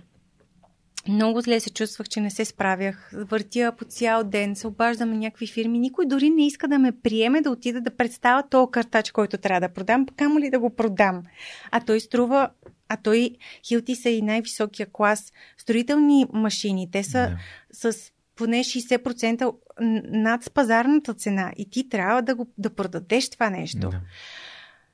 И аз просто бях супер отчаяна, отидох при него и му казах, Злати, трябва да ми кажеш какво да прави. Той каза, ма Оля, ма продаването не се прави на, на строителната площадка. Трябва да ходиш на обяд с тези хора. Трябва да ги извеждаш извън работното им място. Трябва да си говорите за риба и за футбол. Е, това е. Това е рецептата. Аз ходих 4-5 дни с него по обекти. А, заведе ме и ми показа тези кръчмите, които са най-известните които са, има едно близо до казичене място с кебабчета и кюфтета, което е много култово място, където да си водиш клиентите. Всичките неща ми ги даде, аз си ги записах в тефтерчето, бях супер изпълнителна, започнах за футболната лига. Така, запознах се с абсолютно всички отбори, с резултатите, знаех имената на футболистите, с, започнах да поручвам за за лов и за риболов нещата, за тъкъмите, за магазинчетата, някакви, някакви неща, с които да хвана. И пак не се получаваше. Беше супер криво. Защото начина по който жените продават е различен от начина по който мъжете продават. И като кажеш на клиента си, айде ще отидем на обяд, ами той ще си помисли, че ти искаш по-скоро да си говорите за други теми, освен работните, и много бързо хората просто се объркваха. И аз правя всичко. Говоря им за тъкамите, говоря им за рибата, говоря им за футбола. Не става, просто защото това не съм аз и защото човека срещу мен го вижда. А, и имаше проблем с това, че аз нямаше жена търговец в Хилти, до който да застана и до който да видя аджиба как се продава наистина. И ми отне много дълго време, докато намеря аз своя собствен начин, по който да продавам, който да, включително и да комуникирам, то това е въпрос на комуникация на всички нива. Как ще комуникираш с твоите служители, така че да те разберат? Mm. Как ще покажеш своя авторитет, така че той да не е, мисля, да е уважаван, без да е твърде рязък? Как да си строг, но справедлив? А, всичкото mm. това е супер трудно. И понеже всичко е начертано по начина по който мъжете го правят, за нас жените просто просто но, отнема време, докато намериш своя глас, докато намериш своя начин. То се оказа, че не е това начин за жените. Не можеш да ги каниш на обяд извън строителната площадка. Край. Няма как да продадеш те 30 така. Най-вероятно после да започнат и започнах да получавам съобщения, обаждания от някакви клиенти. Аз не съм търсила тяхното внимание по този начин, но те така го възприемаха. И то нормално, защото аз ги каня на обяд, обяд, който те освен това не ми даваха да черпя, защото как така жена ще, черп, ще те черпи. И то ставаше едно брутално, ужасно преживяване за мен. в интерес на истината, в края, в, в края на своя... На, а, нали, аз, аз получих своето повишение и се справих с моите таргети, но ми беше много трудно. Всъщност, начина по който успях да го направя е с компетентност. Аз разбрах, че трябва да компенсирам наивния начин, по който изглеждам, за това, че съм а, малка на възраст, за това, че съм жена, с тройно повече компетентност. И аз, вместо да говоря за риба и така ми, трябва да отида и да покажа на човека срещу мен, че не само ги разбирам нещата, че мога да ги правя и че мога да го посъветвам как да как да изкара повече пари, работейки с, по-трудна, с по-скъпа машина. Да, да. Хюти е като Но това да беше, Мерцедес, да. нали? Е, и беше невероятна школовка за мен. Но това е по темите за женското лидерство. Mm. Просто говорим по различен начин, общуваме по различен начин и за да може човека да те разбере от среща, трябва да познаваш себе си и да бъдеш себе си в тази комуникация. Добре, де, а, тук много добре ще прелее това в едно друго нещо, за което аз съм се замислил. А, и то за мен винаги е било тема, а, която изследвам с, а, с хора като теб. Темата за перфекционизма. Mm. Защото е, нали, тя тук малко или много прозира. Тя е свързана с това да копираш някой, който вече прави нещо. Mm. И ако ти трябва да правиш нещо наново, ти реално или търсиш някой да репликираш и всичко да бъде абсолютно съвършено, а, или не го правиш. Mm. Да, ето подкаста, започвайки с един такъв таблет, всъщност докъде, докъде я докара, а, защото не беше перфектен. И нито звука беше перфектен. Значи беше покартителен. Всеки, който е слушал първите примерно 10 епизода на Свърхчовека си е дал сметка, че това, което се чува сега и това, което се чува от тогава, ако сега пусна първия си епизод, никой няма да го слуша. Mm. А, темата за перфекционизма е много важна тема, защото тя е и голям бич за нас. А, ако ти през цялото време търсиш съвършенство, никога няма как да го постигнеш и никога не се чувстваш удовлетворен. И ако се върнем обратно към това какъв е смисъл, то за мен смисъл е удовлетворението, което си взимаш от всяко нещо, здравословния смисъл. А, като бях студентка в а, Германия, имахме висша математика с професор Шнайдер, Томас Шнайдер. И а, тогава с един румънец, Валентин Манея, беше мой а, студент, колега. Бяхме много добри, както всички хора от източни европейските страни. Зна, знаехме диференциали, знаехме много повече, отколкото немските ни колеги или тези колеги от Америка, които бяха. И този наш професор ни беше нещо, беше такива големи надежди възлагаше на мен и на Вали, че сме някакви гении, пък ние просто бяхме зубари, ученолюбиви и си ги знаехме нещата. И тогава той беше казал, бе, няма ли да измислите някакъв по-интересен проект? И ние с Вали решихме, че ще търсим смисъла на живота в математическо уравнение. И аз днес, даже преди нашата среща, исках да го намеря. Да го намеря това, което, до което стигнахме, mm. защото го имам написано.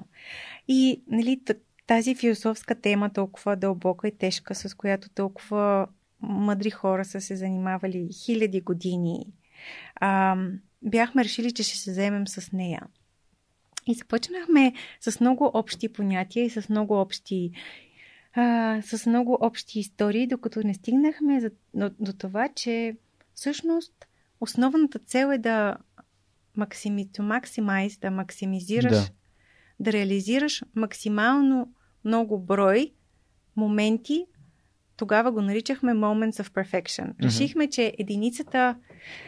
Започнахме от това, че окей, трябва да има някакво щастие в този живот. Окей, може би това е смисъл да го намериш щастието. Да, да, обаче как ще го намериш? Каква е единицата, която търсиш? И решихме ние да дефинираме нашата единица като Moment of Perfection, а, момент на перфектност и че всъщност смисъл на живота е да максимизираш броя да, максималния брой moments of perfection да живееш в своя житейски път, че това е смисъл на живота. И го написахме в една форма, която ще ти изпратя на снимка, а, като я открия в шкафа ми с съкровищата. А в днешно време и все повече и повече а, слушам хората как говорят за моментите. Колко са важни моментите, колко е важен сегашния момент. Сега, това, което в момента изживяваш, което изпитваш, без значение миналото, без значение какво предстои, да не мислиш за това, което предстои толкова дълбоко. А, и мен много ми харесва това, че преди толкова години аз съм си мислила за моментите, но днес, днешно време не мисля за моментите на perfection, на перфектност, а мисля за моментите на просто щастие. Защото не, думата най е неосъществима. И ти дори не можеш да си я представиш. Може да си представиш думата по. И е важно да ставаме по-добри в това, което правим. По е нещо осъществимо, нещо реалистично, нещо към което да се стремим. Най е нещо, което дори не можеш да си представиш, няма как да го реализираш. И ще останеш завинаги нере... неудовлетворен от мястото, на което си. Дори да е много повече, отколкото някога си си представил, че ще бъде. Та затова моменти на щастие за мен това е смисъла. Пер, перфектността а, нека оставим за боговете. Много яко. Добре, Оли, а, имаме последния въпрос от а, Kiss the Frog Now. Uh, personal questions. Остана. Имаме тук едно избор. синьо картонче Ама пред мен. Васил, Терзи, Васил Терзиев взе другия, така Добре. че ти го давам. Моля те да го да прочетеш и да го преведеш. Вашко след себе си.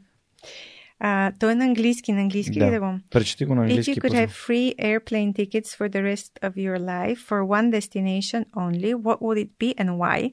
Ако, ако имаш безплатен ам, билет за самолет за един без, за една дестинация, значи имаме един билет за една дестинация до края на живота ти. Само за една дестинация. Коя е тази дестинация? Да, всъщност мисля, че да. билети. Окей. Okay. Мисля, може да имаш връщаш... билети okay. да летиш където прецениш, Обаче но само едно на едно място. място до края на живота Не, поне безплатно само на едно място. Добре, окей. Okay. Добре.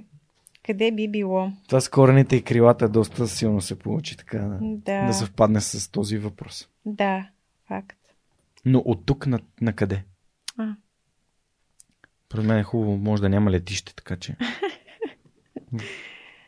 А, това е много голям въпрос. Аз много обичам да пътувам и съм много щастлива, че имам толкова много пътешествия зад гърба си. В интерес на истината в последно време, след като децата се родиха, може би съм се, имам едно такова центриране и по-малко желание за пътешестване. Най-вероятно това е някакъв житейски момент. Но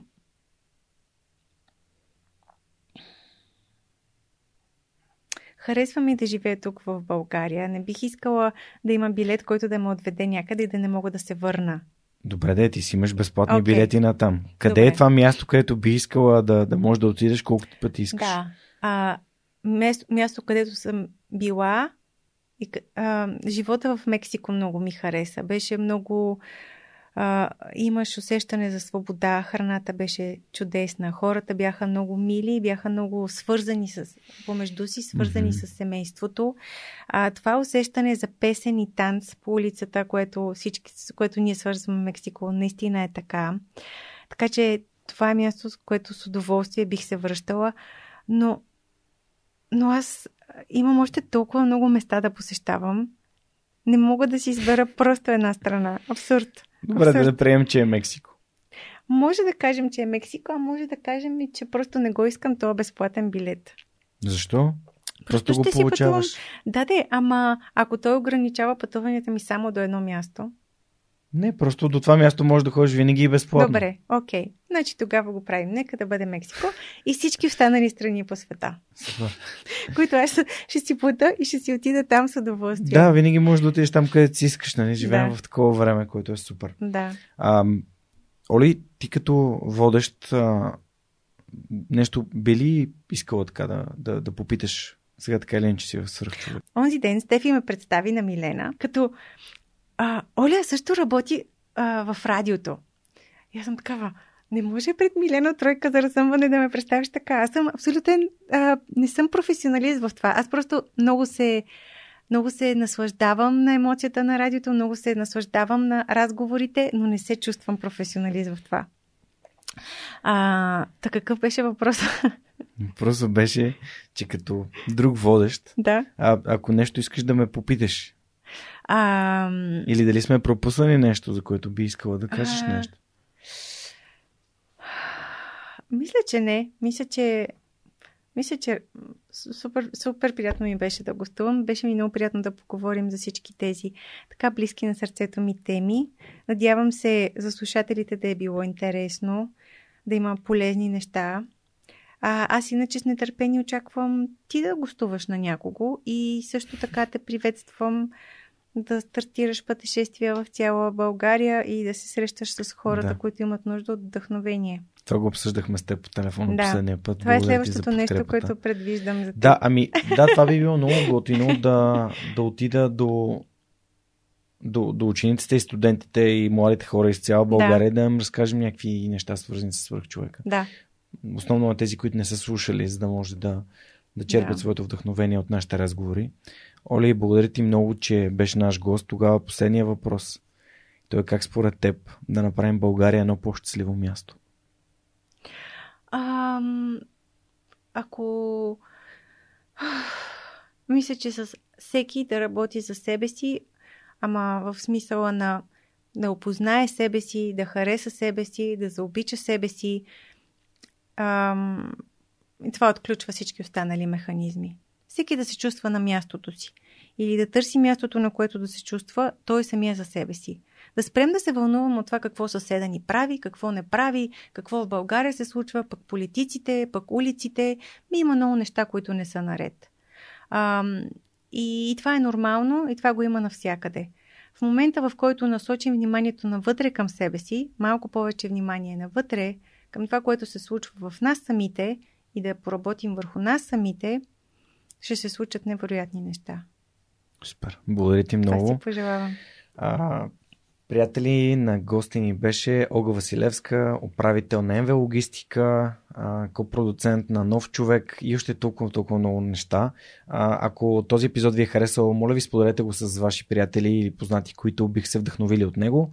Ще радваме да ни последвате и в YouTube, освен в любимата ви подкаст платформа за слушане тъй като а, алгоритъма на YouTube ще изпраща това съдържание на повече хора, повече от вас го гледат, коментират и споделят. Разбира се, коментирайте, защото за мен е удоволствие да получавам вашите коментари. Знаете, всеки следващ вторник в любимата ви платформа може да очаквате и нови епизод на Свръхчовека. Това беше всичко от нас за днес и до следващия път. Чао, чао!